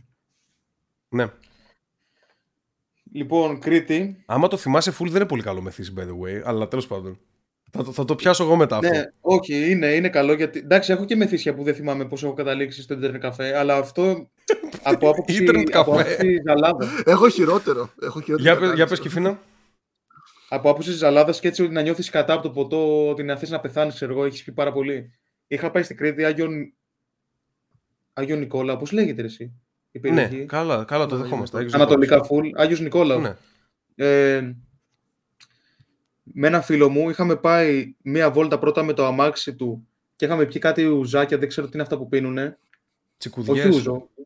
Ναι, έτσι τα λένε. Μμ. Όλα αυτά τα λευκά, ρε φίλε, μου φαίνονται ίδια εντωμεταξύ. Ε, εντάξει, τώρα ν- Ισχύει, ναι. να σου πω ένα μυστικό είναι. Η αλήθεια είναι. Ε, τέλος πάντων. Και μετά καταλήξαμε σε ένα κλαμπ και ξεκινάμε με κάτι βότκες. Σκέψου δύο Grey Goose, τις πιάμε δύο άτομα. Δύο Grey Πώς Goose. γίνεται Και αυτό, τότε ρε ήταν η μαλάκα; περίοδος που δεν έπιναμε βίσουνο, έπιναμε Η Red Bull. Γκρέγκους δεν βαράει κιόλας. Είναι μια χαρά. Είναι καθαρό πότο. Με Red Bull. Ε, Έπινα με Red Bull εκείνη την περίοδο. Ναι, δεν έπινα με Όπο. βυζινάδα που σπίνω τώρα. Καρδιά. 900 Πρόβλημα. θερμίδες μαλάκα το κάθε ποτό. Ναι, μόνο αυτό ότι η καρδιά πήγαινε μπάπα μπούπα δεν το σκέφτεσαι. Διόπ. Και είχα γίνει τόσο μπουρδέλο Ναι, που βγαίνα από το κλαμπ για να πάρω αέρα. Ο φίλος μου νόμιζε ότι πέθανα. Με έπαιρνε 40 τηλέφωνα και εγώ καθόμουν σε κάτι σκαλιά. Καθόμουν έτσι, δεν μπορούσα να σηκώσω το κεφάλι μου γιατί ένιωθα θα ξεράσω. Ήμουν σε κάτι σκαλιά έτσι, ένιωθα ότι περνάνε τα αυτοκίνητα μπροστά. Και είχα πάει ένα φωτόρι φίλο όσο πιο μακριά μπορούσα. Ε, αυτός αντί Για να αντί να μην μεθύσει ακούω- έγινε ήμου Για να μαλάκα. μην έχω οίκους, ρε φίλε. Και δεν ήθελα να ξεράσω, δεν ξέρω. Φοβάμαι να ξεράσω. Νιώθω ότι δεν είναι καλό να ξεράσω. Δεν σου αρέσει να ξερνάς; Όχι. Προσπαθούσα να μην ξεράσω. Και ένιωθα ότι άμα σηκώσω το κεφάλι μου έστω και λίγο να κοιτάξω μπροστά, θα ξεράσω. Δεν είσαι καλός μεθύσιος. Έπαιρνε μαλάκα. 40 τηλέφωνο, νόμιζα ότι πέθανα, ότι είχα βουτήξει μέσα στο, μέσα στο λιμάνι. Εν τέλει, μετά από δύο ώρες, μετά από δύο ώρες που με έπαιρνε, είχα καμιά εβδομηνταριά κλήσεις. Ε, το σηκώνω, καταφέρω να το σηκώσω, έρχεται με παίρνει. Η διαδρομή εντωμεταξύ με το τζιπ του μέχρι να φτάσουμε στο σπίτι, μαλάκα εκεί που θα κοιμόμασταν, μου φάνηκε αιώνας. Πάρα πολύ άσχημο, δηλαδή τη ζαλιζόμουν γάματα. Και με το που φτάνουμε σπίτι του, Βασικά δεν, ήταν, δεν, δεν κοιμήμαστε στο σπίτι του. Με φιλοξενούσε σε ένα άλλο χώρο που το είχε σαν γαμιστρώνα, στο οποίο δεν το χρησιμοποιούσε καν την τουαλέτα. Θα σου πω που κολλάει αυτό. Δεν χρησιμοποιούσε καν την τουαλέτα εκεί. Και εγώ ρε φίλε πάω στον υπτήρα και ρίχνω, πάω να ρίξω μια ρουκέτα. Ξερνάω, ξερνάω. Και σε κάποια φάση νιώθω τα παπούτσια μου ότι είναι βρεγμένα, ρε φίλε. Και κοιτάω κάτω στα παπούτσια μου και βλέπω ότι δεν είχε σωλήνα που ενώνει τον υπτήρα. με το τέτοιο. Τι ήταν. Δηλαδή, ναι, Είναι δεν είχε φτιάξει τον νυχτήρας υπτήρα. αεροπλάνο, είναι ρε μαλάκα. Τι- Δεν είχε πιάσει το νυχτήρα, απλά υπήρχε. Δηλαδή, άνοιγε τη βρύση, έτρεχε λίγο νερό, αλλά πέφτε κάτω το νερό, ρε φίλε. Γιατί έχει την νυχτήρα, γιατί έχει νυχτήρα τότε; Ναι, δεν το είχε ολοκληρώσει, μάλλον ήταν νεόφυτο αυτό. Δεν ξέρω τι είχε γίνει. Δεν το έχει ολοκληρώσει. Και έτσι, ο, και έτσι όλος ο αμετό μαλάκα έπεσε κάτω. Ακριβώς, σαν να ξέρνα στο πάτωμα, ξέρω. στο Α, ναι, πόδι. κατε- κατευθείαν. Απλά έχει ένα χωνί για να το ρίξει στο πάτωμα εκεί που πρέπει, ας πούμε. Απλά έκανα τον νυχτήρα διακοσμητικό. Λολ. Οκ. Δε- Πάντως να ξέρεις, tip για όλους σας.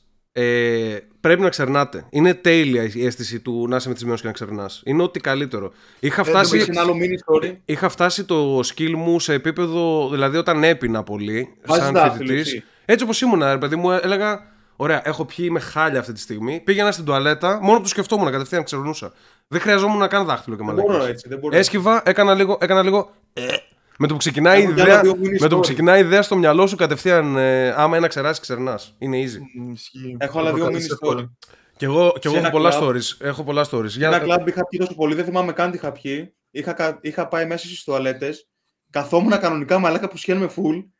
Συγγαίνουμε full, στορκίζομαι. Φαντάσου τώρα τις είσαι, τουαλέτες. είσαι full μεθυσμένος και Ειδικά είσαι σε την φάση. Αχ, κάθεσαι στη ζεστή, ζεστή τουαλέτα. Όχι, ρε. Μόλις Είχα έκατσε, ρίξει το καπάκι μόλις το έκατσε ο πάνω χειρότερος πάνω, άνθρωπος Όχι στον για να κόσμο. κατουρίσω, ρε. Όχι για να κατουρίσω. Απλά για να κάτσω. Ναι. Και άρχισα και ξέρναγα. Αλλά δεν μπορούσα να ήμουν όρθιος. Ξέρναγα στο πάτωμα. Δηλαδή. Έκατσε καθόμουν στην, στη χέφρα, έκατσες στην τουαλέτα και ξερνούσες έκατσα μπροστά. στην τουαλέτα, αλλά ξέρναγα στο πάτωμα. Έτσι. Για να κάτσω.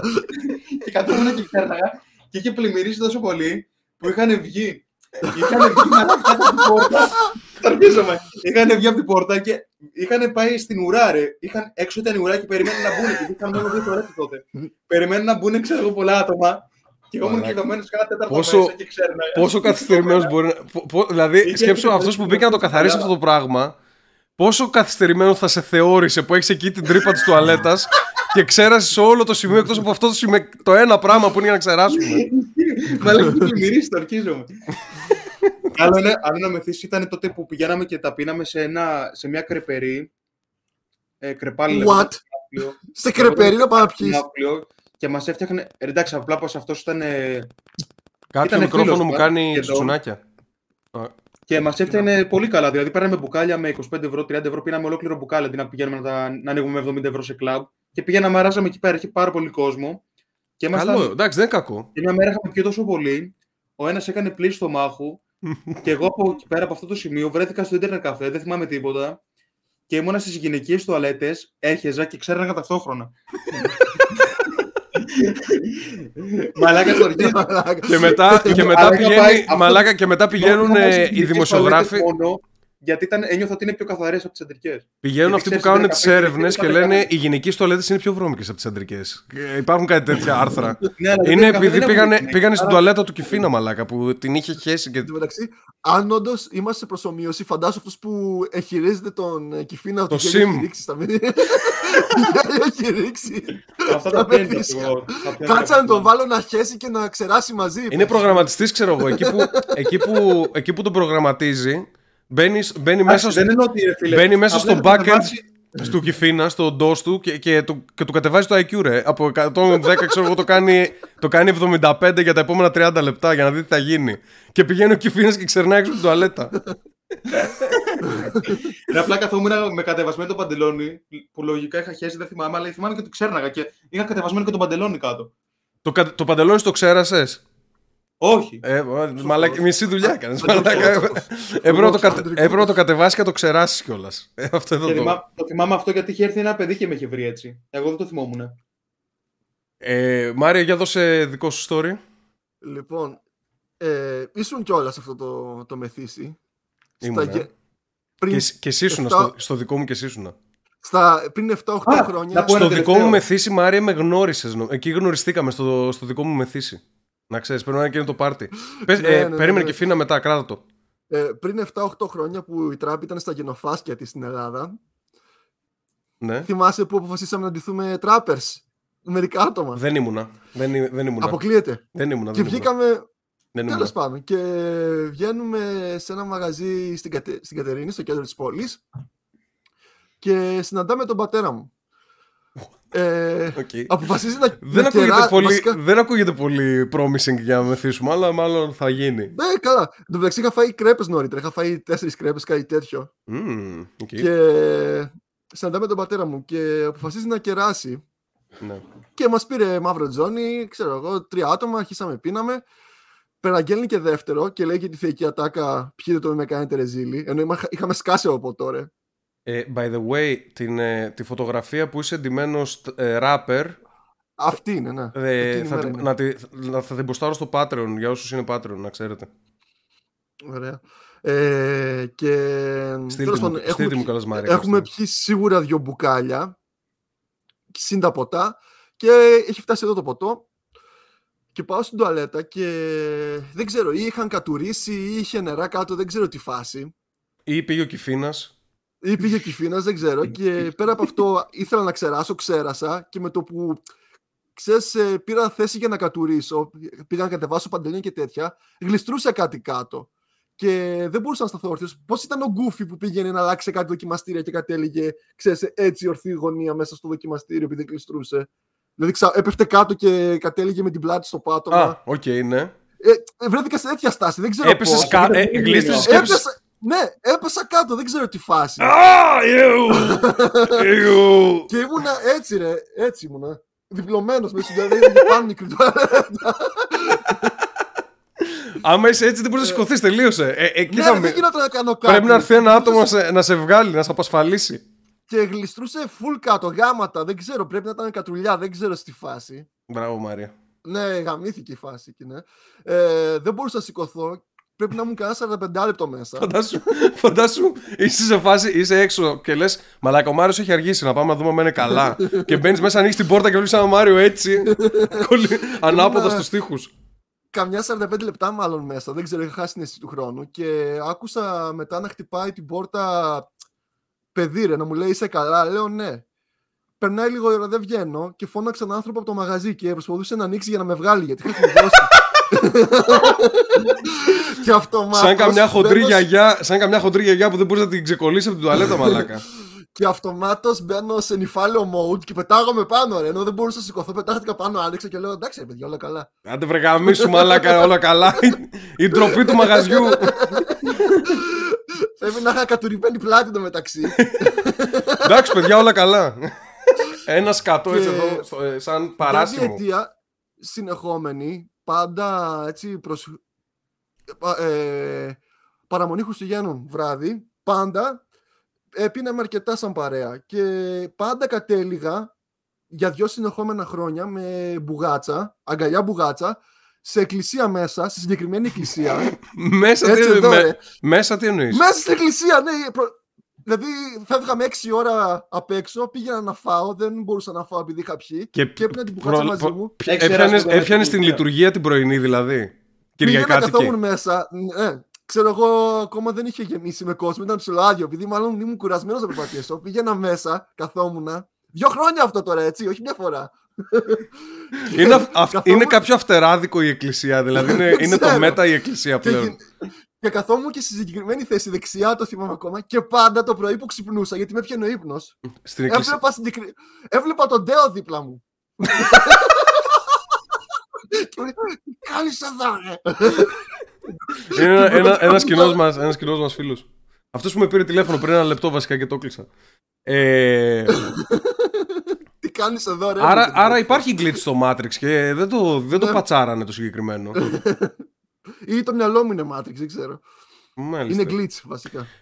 Λοιπόν, ε, εγώ έχω κάνει, μ, έχω κάνει πιο τρελά σκηνικά πιστεύω από εσάς. Ε, ένα είναι που τον Τέο συγκεκριμένα του κατούρισα τα παπούτσια μια μέρα. Ήμασταν μεθυσμένοι, κοιμόμασταν με κάτι κοπέλες... Ε, Εγώ μόλις θυμήθηκα κάτι. Για πες. κοιμόμασταν με κάτι κοπέλες σε ένα φοιτητικό σπίτι στα Γιάννενα. Ε, δεν ήπια και πάρα πολύ εντωμεταξύ. Απλά εκείνη την περίοδο ήταν η περίοδος που έπινα και γινόμουν υπνοβάτης με το που έπινα. Δηλαδή, άμα...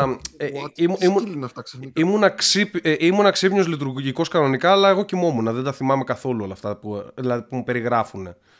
Σηκώθηκα λοιπόν ε, έτσι όπως ε, ε, είχαμε δύο κρεβάτια. Ο ένας κοιμόταν με τη μία κοπέλα, ο άλλος κοιμόταν με την άλλη. Φίλες μας. Και σηκώνομαι, με βλέπει ο Τέο, ξέρω ξυπνάει επειδή σηκώθηκα. Αυτά, αυτό δεν το θυμάμαι by the way. Αυτό είναι η περιγραφή του Τέο σε μένα. Σηκώνομαι, πηγαίνω, ανοίγω το φως, ε, πάω να στρίψω προς την τουαλέτα, λέω, γυρνάω, πηγαίνω στα παπούτσια του Τέο μπροστά στην είσοδο της πόρτας και αρχίζω και τα κατουράω.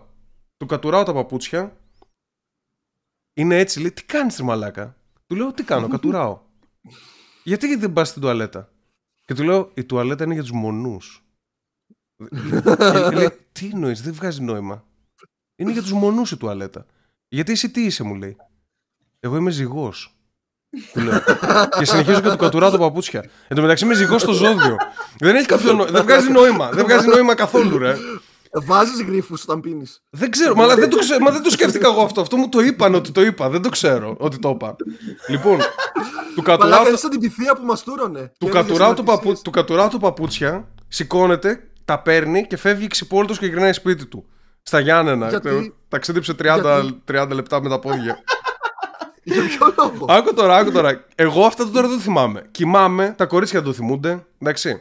Κοιμάμαι, ξυπνάω την άλλη μέρα το πρωί, βλέπω λείπει ο Τέο. Του στέλνω μήνυμα, του λέω Πού είσαι ρε Μαλάκα, πάμε για καφέ και τέτοια. Μου λέει Έλα, είμαστε εκεί, ας πούμε. Πηγαίνω εκεί, μπαίνω μέσα και όλη η παρέα γυρνάει και με κοιτάει έτσι, ρε. Λέω τι κοιτάτε, ρε Μαλάξη. Πού είσαι ρε κατουρλίτσα, μου κάνει μία ο ένας. Λέω τι εννοείς, ρε Μαλάκα. Και πετάει και το Τέο λέει Καλά, δεν θυμάσαι ότι μου κατούρισε τα παπούτσια και μου είπε όλο αυτό το story. Το οποίο δεν το θυμόμουν καθόλου. δεν είχα καθόλου ιδέα ότι έγινε αυτό. Αυτό είναι η μία ιστορία. Είναι, το, είναι light μεθύσι αυτό. Έχω δεύτερη ιστορία πάλι στα Γιάννενα. Ε, by the way, δεν σπούδαζα Γιάννενα. Πήγαινα εκεί για την παρέα. Οπότε φαντάζεσαι τι μεθύσια έχουν πέσει. Ε, σε ένα ρεμπετάδικο μοβ. Δεν είμαι σίγουρος που λέγεται. Τέλος πάντων. Ε, ήμουνα έτσι σαν τον Κιφίνα τότε. Δηλαδή δεν μου άρεσε να ξερνάω ιδέα. Ε, Έπινα, έπινα, έπινα. Χόρευα τεκτόνικ με μητροπάνω. Έκανα όλες τις μαλακίε που μπορείς να κάνεις, ας πούμε, με το τέτοιο. Έχω, υπάρχουν και βιντεάκια, by the way, σα- με αυτά τα πράγματα. Τεκτόνι. Τεκτόνικ, μητρο, να παίζει μουσική σε μπουζούκια. Τεκτόνικ. Πρέπει να δω- πρέπει να το δώσουμε το τεκτόνι. Ναι, λοιπόν, κάτσε τώρα. Το χορεύεις αντρικάι ή έτσι γυναικοτά που φαίνονταν στους Γι- περισσότερους; Γυναικοτά, ρε, μα- γυναικοτά εννοείται. εννοείται. Αργές κινήσει δηλαδή. Ε. Γιατί Ε, υπάρχα, υπά- Μπο- υπήρχε ένας Ρώσος Ξέρεις τι, που ξέρεις τι, γαμούσε το τεκτόνι. Το κάνω γρήγορα. Μπορώ να το κάνω Χιλιάδες. γρήγορα, αλλά εκείνη τη στιγμή επειδή έπαιζε κάτι. Ε, ξέρεις τύπου. Πώς το λένε. Ε, Πώς το λένε αυτό το χορό, τον αντρικό, τον ωραίο; Λογικό. Ζεμπεκικό. Ζε- Ναι, κάτι τέτοιο έπαιζε. Αναγκαστικά το πήγαινα πιο αργά. Δηλαδή έλεγε, ξέρω εγώ. μ, Πείτε ένα ρεμπέτικο ένα κομμάτι. Μάρια, τραγούδισε μας ένα ρεμπέτικο. Ταν, ταραραραραραν, Ωραία, ναι, ας πούμε, ταραραν. πα, πα- πάρω το έτσι. Αντί να, κάνω, αντί να κάνω αυτό το tectonic, να κάνω αυτό το γρήγορο το tectonic, έκανα έτσι, έκανα. Οπότε το πήγαινα αναγκαστικά πιο αργά για να είμαι μέσα στο ρυθμό, κατάλαβες; Δεν ξέρω τι χρειαζόταν. Τέλος πάντων, άκου τώρα. Ξεκινάω, συνειδητοποιώ σε κάποια φάση ότι θα ξεράσω. Ξεκινάω να τρέχω και οι μαλάκες, η τουαλέτα τους ανεβαίνει στη σκάλα και πας στην τουαλέτα. Σε όλη τη διαδρομή ήμουνα έτσι, ήμουνα έτσι και ξερνούσα. Ξέρασα όλη τη σκάλα μέχρι τέρμα πάνω Ξέρασα μετά μέσα στον νηπτήρα, τον γέμισα μέχρι τέρμα πάνω και έβγαινε και έξω. Δηλαδή, ξέρασα άπειρα. Δεν, δεν, δεν μπορούσα να το πιστέψω ότι ξέρασα τόσο πολύ. Ε, παι- παίζει να, να ξέρασα, δεν ξέρω, ε, 7 λίτρα, κάτι τέτοιο. Δε- δε- όλη η Εν τω σκάλα. μεταξύ, Πόσο ωφέλει είναι να έχεις μαγαζί και να φτιάξεις την, την τουαλέτα πάνω, είσαι υπόγειο. Είναι ό,τι χειρότερο. Είσαι είναι μεθυσ- σαν να βασανίζεις τον κόσμο. Είσαι μεθυσμένο, ε, έχεις μεθυσμένους, λογικό είναι να γίνει αυτό. Μεθυσμένους, ναι. Δεν μου είπε κανείς τίποτα. Ναι, ναι. Μπορεί, να, μπορεί να αποδέχτηκαν το λάθος τους. Αυτό. λοιπόν, και τη τελευταία ιστορία. Αυτή είναι, έχουμε και μια φωτογραφία, σας τη στέλνω τώρα στο Messenger. Μην τη δείξεις ακόμα, Κιφίνα. Να σας πω πρώτα το story. Τη βρήκε κιόλας. Εδώ είναι που είμαστε. Εδώ γνώρισα το Μάριο σε αυτό το πάρτι. Είναι πάρτι. πριν, Έτσι είναι από, αυτό; ναι, πριν 15 χρόνια πάρτι. Μην τη δείξεις ακόμα, περίμενε. Και είχαμε πάει εκεί. Είναι τύπου έτσι beach party που οργανώσαν η παρέα. Δηλαδή ήμασταν και μαζεύτηκαν και 60 άτομα, ξέρω εγώ, κάτι τέτοιο. Πολλά ποτά και σουβλάκια και χορός και όλες αυτές τι μαλακές. Ναι, ήμασταν τότε 18-19 χρονών, κάτι τέτοιο. Είναι αυτή η φωτογραφία που θα δείτε. Και μ, έπινα, έπινα, έπινα. Σε κάποια φάση ε, είχα πιει αρκετές μπύρες. Είχα πιει και τεκίλες. Σε κάποια φάση πίνω λίγο ρούμι και από εκεί και πέρα τελείωσε. Δεν, δεν θυμάμαι τίποτα από εκεί και πέρα. Και μου είπαν ότι για τις επόμενες δύο ώρες πήγα, έβαλα μουσική. Ε, ήμουνα στο, πώς το λένε, στο... ε, έκανα ποτά, έκανα κοκτέιλ για τον κόσμο. Δηλαδή πήγαινα και τους έβα- έβαζα ρούμι κόλλα, ξέρω εγώ, και έδινα γύρω-γύρω στον κόσμο. Έχω ηχογράφηση που, με, που μιλάω με άτομα.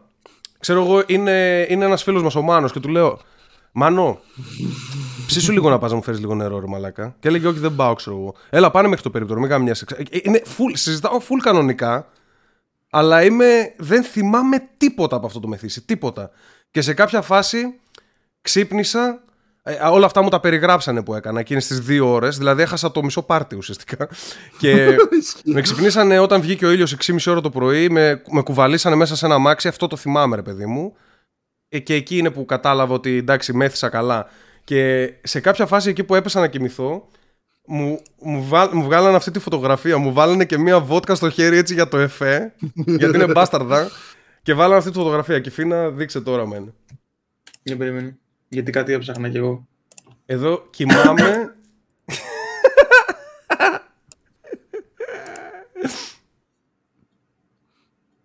Αυτός είμαι. Αυτή εδώ είναι η φωτογραφία. Και... Βασικά, κράτε την λίγο, κράτε την λίγο, κράτε λίγο, κράτε την λίγο. Για να, για να δω, να δω κάτι. Ναι. Αυτό τώρα πρέπει να είναι κοντομάνικο που κάμισο από πάνω, το οποίο του φορούσα πάνω από Ναι. το t-shirt. Και από μέσα φανελάκι. Το οποίο μαζεύτηκε full. Absolute vodka μου βάλαν στο χέρι. Πετσέτα πάνω σε... Α! Ε, Σε σε πέτρα. Πάνω σε κούτσουρο κάτι τέτοιο. Ε, σε, αυτό το- σε αυτό πρέπει να είχα χάσει και το μαγιό μου. ναι, ναι, ναι, ναι, ναι, ναι. Ναι, σε αυτό το Και πάρτι είχες είχα χάσει το, μυα... είχα χάσει το μαγιό μου. Είχες χάσει το μαγιό. Πώς έγινε, θα πεις. Μπήκαμε Beach μέσα. στα- party ήταν. Beach party. Μπήκαμε μέσα στη θάλασσα, κάναμε. ου, Κάναμε το μαγιό Κάτσε, έκανε έτσι. διακοπή. Μου φεύγει το μαγιό, δεν το βρήκα ποτέ.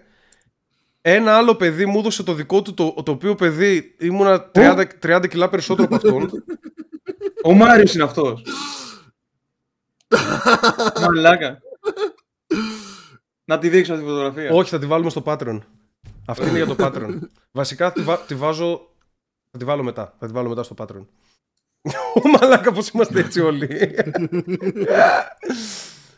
Έχω και εγώ φωτογραφία τότε με το μέρος που πηγαίναμε. Τότε που εκεί που σου είπα στο ναύπλιο, που πίναμε τα, τα ρακόμελα, τα ενόμελα και αυτά. Ναι. Τότε που βρέθηκα στο ίντερνετ καφέ, ήμασταν αυτή εδώ η παρέα. Για, βα... για, Εγώ ζούμα... με φίλος. για ζούμα. Ο μαλάκα Εγώ και με φίνας. Ο Κιφίνας είναι δολοφόνος μαλάκα. μαλάκα, είσαι σαν, είσαι σαν gay serial killer. Σαν gay serial killer είσαι πραγματικά. Σαν serial killer στα... το 2000 σε σειρά. το, του βλέμμα 2000, του, ρε. το βλέμμα του Τις δεν είναι, μάγισσες. δεν είναι τύπου θα σε τσιμπουκώσω τώρα, το βλέμμα του. Όχι, ρε μαλάκα. Θα Έλα σε ρε μαλάκα. τσιμπουκώσω μέχρι να πεθάνεις. ναι. Έχω κι άλλο ένα story, ρε. Για πες. Ε, εποχή 2012-2013 που ήταν τότε που είχα πάρει το δίπλωμα πηγαίναμε πηγαίναμε το καλοκαίρι σε ένα μαγαζί στο Τολό το, στον Κορίλα άμα ξέρει κανένας από εκεί No που idea. είναι αρκετά τουριστικό μαγαζί και πίναμε κάτι μπύρες. Είχαμε, είχα πιει τόσο πολύ μπύρα εκείνη τη μέρα τις πήραμε μονορούφι σκέψου κάτι βαρελίσχες τέτοια ποτήρια. Τα πήραμε μονορούφι. Και επειδή θυμάμαι ότι του, είχα πάει εγώ κάποιους με το μηχανάκι και είχα γίνει σκατά. Τι εννοώ όταν λέω ότι είχα πάει κάποιος με το μηχανάκι. Μπορεί να είχα πάει ένα δρομολόγιο, να αφήσω τον έναν, μετά Ναι. γύρισα πίσω ναύπλιο και πήρε άλλον έναν. Κατάλαβες. Επειδή οι άλλοι δεν είχαν ακόμα μεταφορικό. Και Ναι. ήμουν μόνος εγώ στην παρέα που είχα τότε δίπλωμα για, αυτο, για αυτοκίνητο. Δεν είχα για μηχανάκι, αλλά οδηγούσα. Εντάξει, είναι επαρχία, δεν πειράζει. ναι, εντάξει. Και Δικαιολογείται. εντάξει. Όχι, δίκιο έχει. Και εγώ ε, μηχανή δεν Ε, έχω μπορεί, βγάλει δεν ποτέ, υπάρχει, ποτέ ναι. δίπλωμα. Και είχα πει τόσο πολύ που του λέω δεν είμαι καλά και καθόμουν εκεί σε κάτι καναπέδες που είχαμε και του λέω μετά από πολλή ώρα ξέρω εγώ που ήμασταν ήδη στο μαγαζί και του λέω πάρτε ταξί να γυρίσετε, θα κάτσω λίγο ακόμα εγώ να γίνω καλά και θα φύγω. Ναι. Εν τέλει εγώ δεν έγινα καθα... καλό- καθόμουν έτσι μόνος μου στο τέτοιο στο, στο καναπέ, κοίταζα κάτω όπως έκανα τότε και στις σκάλες. Δεν έχω αλλάξει. Ακόμα όταν γίνομαι μπουρδέλο έτσι κοιτάω κάτω το πάτωμα και δεν θέλω να σηκώσω το κεφάλι Γίνεσαι μου. ήμο. Είσαι κακός πότης, μαλάκα. Πρέπει, πρέπει να γίνεσαι κολοτρυπίδι και να κάνεις μαλακίες, όχι να, όχι να πέφτεις. Και έρχεται μια κοπέλα να δει άμα είμαι καλά, δύο χρόνια μεγαλύτερη Και εκείνη τη στιγμή ξερνάω, στα, ξερνάω κάτω και π- πετυχαίνω και τα πόδια της πάρα πολύ. Μολόσους. Φόραγε και σανδάλια σκέψου, γιατί Ω, ήταν καλοκαίρι. πω, στα δάχτυλα. Άρα τα πήγαν πήρα, όλα, όλα. τα πήρα όλα δέρμα. και για να δει άμα είμαι καλά. Και ε, εν τέλει δεν ξέρω τι έκανε μετά. Έφυγε μετά από λίγο. Μάλλον πήγε και ξεπλήθηκε γιατί αυτό είναι. Δεν τη full γάμισες, κολλητά με δηλα- τη δεν τη θάλασσα. γάμισες δηλαδή τελικά. Γιατί Όχι, Είναι γάμισε full κολλητά με μεταφορικά. τη θάλασσα αυτό. Άρα μπορεί να πήγε να ξεπληθεί. Δεν ξέρω τι έκανε. Χάθηκε για λίγο. Και μετά μου είπε, έλα εδώ, έλα εδώ να σου δώσω κάτι. Και Του έδωσε μια με μπα- πήγε στο, μπαρ, στο μπάρμαν και μου είχε φτιάξει ένα ελληνικό καφέ με ένα σφινάκι. Το οποίο μου έδωσε να πιω λίγο μαλάκα και ήταν φούλα ιδέα. Κάτι, κάτι κάνουν, κάτι περίεργα κάνουν οι barman. Οι barmen. Κάτι Δεν ξέρω, εγώ με γενικά δεν πίνω καφέ ελληνικό. και Εγώ γενικά δεν λεμόνι, πίνω κάτι, ελληνικό κάτι τέτοια ανώμαλα τα ανακατεύουν. Ναι, μου δώσε μια μαλακία, μπας και γίνω καλύτερα και όντως έγινα. Νομίζω με βοήθησε αυτό. Βέβαια, μπορεί να αυτό ότι είχα Πάντως- ξεράσει και όλο και είχα βελτιωθεί. Ε, ναι, άμα Επειδή ξεράσεις είπες είναι το καλύτερο ιατρικό. Για ξερατό, για επόμενη μέρα, για πονοκέφαλο, ξέρεις τι με χαλαρώνει Εν τω μεταξύ, με πάρα αυτή την πολύ. κοπέλα, με- μετά από αυτό, δεν την ήξερα εγώ πριν, πριν από αυτό το σκηνικό και μετά από αυτό γίναμε κάπως φίλοι. Δηλαδή, μιλάγαμε, Οκ, βρισκόμασταν. θα, το, θα το Καμιά σημειώσουμε φορά έτσι ώστε δεν σε βρίσκει κανένα φίλους να ξερνάει στα πόδια του. να ξερνάει στα πόδια της άλλη. Ε, τι, με, τι μου παίρνει το hangover. Δηλαδή, με ανακουφίζει full. Το χέσιμο μετά από μεθύση. Ισχύει, Πάρα πολύ ισχύει, όμως, ισχύει, πάρα είναι πάρα πολύ. πολύ Δεν καλό. Δηλαδή, μπορεί να πιω ε, καφέ, μπορεί να πιω λεμόνι, όλες τις μαλακίες, να μην νιώσω καλύτερα, αλλά με χέσιμο φεύγουν Χέσιμο όλα. και, κάτι, και κάποιο φαγητό το οποίο είναι πολύ έτσι λα, με λάδι. ρε παιδί μου. Λαδερό, Κα- κάτι, λαδερό, κάτι ναι. τηγανιτό έτσι. Να bacon. απορροφήσει όλη την... Ναι. Αυτά Ένα γαμάνε. λάθος που κολλέλα. έχω, ένα λάθος που έχω, εντάξει, αυτό είναι πιο μικρό, πιο γρήγορο. Ε, μια και ήμουν πάλι ο ταξιτζής της παρέας, είχαμε πάει σε ένα παρελακό μαγαζί στο Ναύπλιο που είχε opening. Είχα γίνει σκατά με κάτι whisky, hike, δεν ξέρω, hake, πώς λέγεται, δεν θυμάμαι. Ναι. Και στην ώρα του γυρισμού, τους λέω εντάξει, θα συνέλθω σε λίγο, θα είμαι καλά. Καθόμουν στη θέση του οδηγού, ανοίγω την πόρτα, ρίχνω ένα ξερατό κάτω, τη κλείνω και επειδή μετά τον εμετό, στα επόμενα μερικά, σε μερικά λεπτά μετά τον εμετό, νιώθεις ότι είσαι καλά. Και με το που ξέρασα, ένιωσα και εγώ όντω καλά, ότι σαν να ξύπνησα και να βελτιώθηκα. Και ξεκινάω και τους πηγαίνω όλους στα σπίτια τους. Απλά σε ένα παλικάρι έχασα μια στροφή. Είχα μειωμένα τα ανακλαστικά, είχαμε τη στροφή του και του λέω: Πω μαλάκα, δεν μπορούμε τίποτα τώρα να κάνω αναστροφή. Και τον αφήνω, ξέρω εγώ, κανένα, κανένα 500 μέτρα πιο κάτω από το σπίτι του. Και εν τέλει αφήνω και το τελευταίο. Και σταματάω εκεί και κοιμάμαι. Δεν πήγαμε πιο σπίτι μου. Κοιμήθηκα δύο. Πάρκα έξω από το σπίτι του. Ένιωσα ότι έκανα τη δουλειά μου που τους πήγα όλους στα σπίτια τους. Ένιωσα ότι έβγα- έκα- έκανα τη δουλειά μου και κοιμήθηκα εκεί μαλάκα πάρκα και κοιμήθηκα στα μάξι. Μαλά- Δεν πήγα καν σπίτι. Ε, Yes. Μου Παίζει να θύμισες, ήταν full ωριακό. μου θύμισες ένα παιδί που ήξερα στο, στο πανεπιστήμιο. Από άλλο πανεπιστήμιο. Αυτός είναι ηλεκτρολόγος μηχανικός κιόλας. Σοβαρό παιδί. Που είχε πολύ περίεργα τέτοια μεθύσια. Δηλαδή ξυπνούσε σε καρότσα αμαξιού. Ξέρω εγώ στην άλλη άκρη της πόλης, στην Περαία, ξέρω εγώ κάπου από κέντρο. Χωρίς παντελόνι, ας πούμε. Κα- Ό,τι να είναι και δεν ήξερε καν τι είχε γίνει. Είχαμε, είχαμε κάτι, κάνα δύο τέτοιους. Και επίσης μου θύμισες και αυτό που είπες ότι άνοιξε την πόρτα και ξέρασες. Ήμουνα, δεν από όλο το story πώς καταλήξαμε εκεί. Ήταν ένα πάρτι έτσι εκεί με κάτι ξένες εντελώς που δεν τις ξέραμε καν, κοπέλες. Ε, στο τέλος η κατάληξη είναι το επόμενο πρωί. Αυτό είναι full μεθύσι με μπύρες εντωμεταξύ. Ήπια 30 μπύρες, κάτι τέτοιο. Το χειρότερο, το πιο αειδιαστικό μεθύσι που έχω κάνει. Ε, full ανακατεμένος. Ανεβαίνω στο 12 το λεωφορείο για να με πάει στην κάτω τούμπα που έμενα.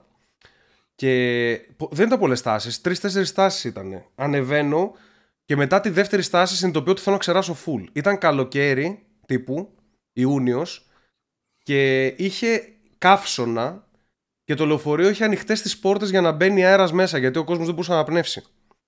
Και καθόμουν εγώ δίπλα, δίπλα στον οδηγό, ήμουν έτσι έτοιμος να ξεράσω. Και σε κάποια φάση σταματάει σε ένα φανάρι, σε ένα stop, κάτι τέτοιο. Και πηδάω από το λεωφορείο. πηδάω από το λεωφορείο. Μα ήταν ανοιχτή η πόρτα, χωρί να είναι στάση ε, εκεί. Πηδάω, Πώς ήταν κατεβαίνω και ανοιχτή? αρχίζω και ξερνάω σε ένα δέντρο εκείνη τη στιγμή μπροστά. και και ο οδηγό ε, ο οδηγός σταμάτησε και με περίμενε ο Γλυκούλη και μου λέει: Είσαι καλά, ξέρω εγώ, θε να ανέβει. Του λέω: Όχι, όχι, εντάξει, καλά, είμαι κοντά στο σπίτι, sorry. και Έπρεπε τον τέτοια. κατηγορεί να του πει ότι ξέρασε από τι τροφέ που οδηγούσε πολύ άγρια. Ε, Έβρα του, τι οδήγηση είναι αυτή. Ενώ, ενώ τον έβλεπα μπροστά μου. Δεν είναι πράγματα αυτά. Παρετήσου. Ε, μετά από κακό μεθύσι να αναγκαστώ να περπατήσω, ξέρω εγώ, 4,5-5 χιλιόμετρα. Αυτά είναι, μαλάκα. βασικά, πώς πήγε τώρα η φάση. Τρίτη ηλικίου, ε, πάλι έτσι τέτοιες μέρες απόκριες, ε, χορός ε, λυκείων. Όλοι οι φίλοι μου, ξέρεις, σε προεδρία, μαλακίες, δεξιάς, σε όλα τα σχολεία, οπότε είχαμε δωρεάν μπουκάλια. ναι. Και ε, κατά τις 5 συνειδητοποιούμε ότι είχε μείνει ένα σύμβασο ολόκληρο. Και λέμε αμαρτία τώρα τζάμπα μπουκάλι να το δώσουμε. Αυτό το, αυτό, Και- το, αυτό το τέτοιο το λάθος κάνουν όλοι μαλάκα. Εκεί φτάνεις σε ένα Και- σημείο και έχεις το αμαρτι... αυτό το πουκάλι που μένει και λες ε κρίμα. Ναι, Και εκεί, κρίμα. εκεί είναι που Και- πεθαίνει ο κόσμος. Και δύο άτομα μέσα σε 25 λεπτά έπιαμε το, όλο το μπουκάλι. Σύμβας τώρα. Και κατά τις 5 και 5 και μισή συνειδητοποιώ ότι σε μισή ώρα πρέπει να είμαι σπίτι γιατί φεύγω τριήμερη εκδρομή με το, σχολείο, με το φροντιστήριο κιόλας, ούτε καν το σχολείο. και δεν έχω ετοιμάσει τίποτα. Τίποτα. Ούτε ετοιμάσει- γιατί έλεγα, ε, εντάξει, θα γυρίσω νωρίς και θα ετοιμαστώ. Και Ναι. τέλος πάντων λέω σε ένα φίλο μου, πάμε σιγά σιγά γιατί πέρασε η ώρα. Ε, λέει, πάμε. Παίρνουμε ταξί για να φύγουμε από το κλαμπ γιατί ήταν ε, 10 χιλιόμετρα μακριά. Και περίπου στο ύψος του σταθμού Λότοφ, που ξέρεις. Μμ. Ε, δηλαδή 4-5 χιλιόμετρα πριν φτάσω στον προορισμό μου. Ε, συ- λέω στον οδηγό ότι ξέρεις κάνε άκρη γιατί θα σου ξεράσω το ταξιδένα, δεν μπορώ άλλο. Και καλά τώρα, σταματάει. απλά δεν έχει άλλο λεφτά και έχεις δει το, το Όχι, ρε, ταχύμετρο ότι είχε είχε, συμπληρώσει. είχε και ο άλλος λεφτά, δεν είναι αυτό το πρόβλημα. και με το που κατεβαίνω κάτω, α, φεύγουν οι πύλε, ανοίγω τις πλαίσει κολάσεως κατευθείαν. Δηλαδή έφευγαν με full Θα πω πίεση. κατά- Όλο για μετούς μιλάμε. Μάλλον Με το full πίεση έφυγε. Ε, ρε. εντάξει, Και- να μην μας έκαναν ερώτηση για μεθύση, είναι λογικό. Και μου λέει ο οδηγός να περιμένω, τον λέω, από εκεί το λέω, το θυμηθήκα. Του λέω, Όχι, όχι, φύγε, λέω, θα περπατήσω για να συνέλθω. και Μαλάκα. ξερνούσα, ξερνούσα για άλλα 10 λεπτά και είχε πάει παρατέταρτο, ξέρω εγώ. Μμ. Και ρίχνω ένα sprint τώρα σουρωμένος και με ξερατά πάνω μου. Για να πάει εκδρομή με το φροντιστήριο. ρίχνω ένα sprint για τα επόμενα 4 χιλιόμετρα. Ασταμάτητο πήγα. Αυτό είναι το καλό. Δεν είχα συνέστηση το πόσο έπρεπε να τρέξω, μάλλον. Και φτάνω, ξέρω εγώ, σε 10 λεπτά σπίτι, κάτι τέτοιο. Τι Με το λες, που ρε, πάω- 4 χιλιόμετρα 10 λεπτά δεν γίνεται. δεν, Ναι, ήταν- δεν δεν, ξέρω, είναι- κάτι- δεν είναι 4 χιλιόμετρα, είναι περίπου. Από το, δυόμιση, απ- κάτι απ' το σπίτι σου, ναι, είναι κάπου, κάπου εκεί είναι Μάρια, δεν είναι τόσο. Ε, με το που φτάνω, μπαίνω μέσα στο σπίτι, ανοίγω τη βρύση τέρμα, χώνω το κεφάλι από κάτω για να συνέλθω. Σοβαρός άνθρωπος, παίρνω- μαλάκα. Έτσι. Ναι, παίρνω τρία ρούχα, τα βάζω μέσα στη βαλίτσα, έβηχα σαν πούστης και μου λέει: Μάνα μου, είσαι καλά να πάμε νοσοκομείο. Και λέω: Τι λες, ρε, έχω να πάω εκδρομή, πας καλά. Τι νοσοκομείο πάει καλά, μαλάκα, αλήθεια. πας καλά. και Εκδρομή. 6 και 5 ήμουν στο σημείο συνάντησης. Αλλά πρόλαβα. Κύριος, μαλάκα. Τώρα ε, το, σταματάμε το μεθύσι. Πάμε λίγο σε ένα άλλο θέμα τώρα. Segway, σε αυτό που συζητάς. Εκδρομές. Εντάξει. Δεν ξέρω άμα είμαι κομπλεξικός, ακοινώνητος για τον μπούτσο παιδί, ψυχολογικά προβλήματα, αλλά ποτέ δεν μου άρεσαν οι, εκ- οι εκλο- οι- όχι εκλογές, οι εκδρομές Εκδρομές. με σχολείο, φροντιστήριο, με τέτοια. Ποτέ, ποτέ. Δεν Τι πήγα- λες, ρε. Προσπαθούσα να το αποφεύγω. Δηλαδή, Τι λες, ρε. έπαιρνα υπεύθυνη δήλωση και απλά δεν πήγαινα σχολείο εκείνη τη μέρα που ήταν η εκδρομή. Ε, άμα ήταν να πάμε κάπου. Δεν, ήταν για τον Μπούτσο. Τα βαρι, βαριόμουν πάρα πολύ. Μαλάκα Γράφει. στο δημοτικό, Και- θυμάμαι, Ε, θυμάμαι στο δημοτικό, Τετάρτη δημοτικού, δεν, μπορεί και πιο μικρός. Είχα τόσο πρεμούρα για την εκδρομή που δεν μπορούσα να κοιμηθώ το βράδυ επειδή σκεφτόμουν ότι θα πάμε εκδρομή με αποτέλεσμα να κοιμηθώ και να με περιμένει όλο το πούλμαν. όλο το πούλμαν με περίμενε να. Με, με πέραν τηλέφωνο σταθερό τότε, δεν είχαμε καν κινητά εκείνη την χρονολογία. και πέραν τηλέφωνο σταθερό άμα θα πάω και με περίμενε όλο το πούλμαν να φτάσω εγώ εκεί πέρα, μαλάκα. Στο είχαμε, δημοτικό. είχαμε κανονίσει, άκου εδώ τώρα, ε, Δευτέρα Λυκείου νομίζω ήταν ή Τρίτη Λυκείου. Είχαμε κανονίσει εκδρομή στην Ιταλία. Είχαμε πληρώσει κανονικά και εγώ, ας πούμε, επειδή ήμουνα ο hacker, ήμουν αυτός που είχε ίντερνετ ουσιαστικά εκείνη την περίοδο. Αυτή είναι η διαφορά. Ε, τους έκλεισα και, το, και τα μουσεία που θα πάνε να δουν. Ήταν, ε, πήγαν στη Φλωρεντία που έχει full πολλά μουσεία, ας πούμε. είναι Έχει πολύ- πράγματα να δεις, ναι. ναι. Και είχαμε πληρώσει, ξέρω εγώ, κάνα 250 ευρώ. Κάτι τέτοιο. Ήταν καλή εκδρομή, ρε παιδί μου. Ε, Εκεί πεν- έχεις πάει και δεν πενθήμερη. έχεις πιστόλι. Άκου τώρα. Και 8 ώρα το πρωί με παίρνουν τηλέφωνο και αρχ- η, η, τέτοια, η, δασκάλ, η καθηγήτρια που το έχει οργανώσει, η οποία με, Δασκάλα. με συμπαθούσε πάρα πολύ κιόλας και εγώ τη συμπαθούσα πολύ. Με έλεγε ότι είμαι, είμαι ο διάβολος με το αγγελικό πρόσωπο, έτσι με, με φώναζε αυτή. Είχε full δίκιο. λοιπόν και... Άμα ήσασταν στην Αμερική θα σε είχε βιάσει. Ε, ναι, Θα κάνεις όντως, την παρτενιά σου μαζί Ό- της. όντως, έχεις, έχεις full δίκιο σε αυτό. Ήταν όμορφη. Ε, μεγάλη ήταν, ρε, 60. Ε, μαλάκα, και να λέμε αγγελικό πρόσωπο. αλλά, ξέρεις αλλά τι είχε σημαίνει. σώμα, είχε σώμα. Λοιπόν, Της τώρα- είχε αλύσει όλο του. Τι είχε σώμα, ρε μαλάκα, μεγάλη γυναίκα. Τώρα θα με αφήσετε από την ιστορία γαμμένη. λοιπόν, με παίρνανε τηλέφωνο από τις 8 μέχρι τις 9.30 να με πείσουν να πάω. Τους έλεγα δεν έρχομαι, δεν θέλω να έρθω. Δεν, δεν θα έρθω, δεν, δεν, δεν πρόκειται να έρθω. Έλα, σήκωσε, περιμένουμε να κάνεις τα πράγματά σου. Γιατί τους έλεγα, Ε, δεν έχω ετοιμάσει ούτε πράγματα. Στην αρχή έλεγα αυτό. Μετά τους κατέληξα ότι δεν θέλω, φύγετε, πάτε όλοι στην πουτάνα την Ιταλία. Δεν θέλω γάμο, την, δεν θέλω να έρθω στην βρώμο εκδρομή. Είμαι έτσι με τις εκδρομές μαλάκα. Γιατί μα, τις αυτό ξέρεις, απεχθάνομαι. οφείλεται μάλλον σε, σε παρέες. Δεν Μπο- έχεις καλούς φίλους. εκεί Μπορεί πέρα. να μην είχα καλούς φίλους, δεν ξέρω. Αλλά Ε, πραγματικά κάτσε λίγο. τις απεχθάνομαι τις εκδρομές. Δεν κατάλαβα το λίγο το σκεπτικό σου. Δηλαδή, είχες πληρώσει με το σκεπτικό ότι θα πας και ξύπνησες και είπες Δεν γαμιέται, δεν πάω. Ναι. Ε, σου κάβλωσε έτσι, δηλαδή μέχρι το προηγούμενο Δε- βράδυ. έλεγες, και «Θα το προηγούμενο πάω», βράδυ δηλαδή. σκεφτόμουν λογικά ότι ε, δεν θα πάω, δεν καμιέται αυτό. Δεν μπορώ να φανταστώ τίποτα. Ξέρεις τι, ε, γενικά με τα ταξίδια τα θεωρώ λίγο χάσιμο χρόνου κάπως. Όχι ότι είναι, απλά ε, είναι δικό μου λάθος αυτό, εντάξει.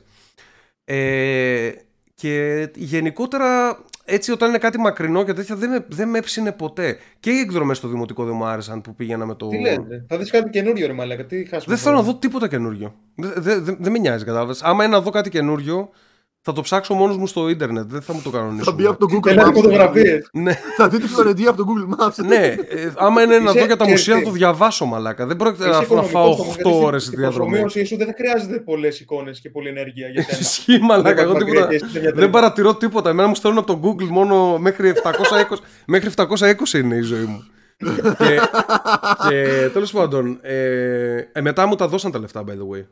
Ε, δηλαδή δεν, ξέρω, δεν εγώ πήγα που και έκανα εκδρομές. μου επέστρεψαν πίσω Πού είναι, τα 250 ευρώ πόσο είναι. Δεν το, Έκανες δεν το και ξέρω αν θα τα λάθος. επιστρέψουν, by the way. Δεν το ξέρα. Μαλάκα, δεν υπήρχε κάτι καλύτερο από τις εκδρομές που κάναμε στο δημοτικό. Γαλαρία.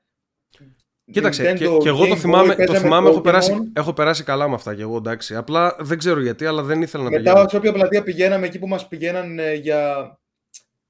Σε ό,τι μουσεία μας πηγαίνανε, ό,τι πλατεία βρίσκαμε, με, παίζαμε μπάλα, ξέρω εγώ, στείναμε τσάντες και φτιάχναμε δοκάρια. Μαλάκα, τι καλύτερο από τι Όχι, εκδρομές του όχι, δημοτικού. είναι, γάμο είναι, ήταν. ωραία, είναι ωραία το δέχομαι. Είναι ωραία το δέχομαι. Όχι, Και εγώ δηλαδή ε, ε, έχουν γίνει ωραία σκηνικά. ε, αλλά α, και τώρα ας πούμε. Ο, έκανε διακοπή μόνο σε μένα. Όχι, καλά είμαστε, κανονικά. Είχαμε Λότοφ. Ναι, Έκανε κανονικά. διακοπή πάρα πολύ μεγάλη. Όχι, ρε, Έστω σε εμάς, άμα δεν έκανε σε σένα. όχι όλα, τώρα όλα που καλά, μιλούμε. όλα καλά. Κανονικά λειτουργεί. Τώρα εσύ μας έχεις κανονικά και φίνα; Εσένα μόνο, μόνος εσύ κόπηκες για λίγο. Α, οκ, χιστήκαμε. Δεν άκουσα τι είπες δηλαδή. Α, ε, δεν θυμάμαι.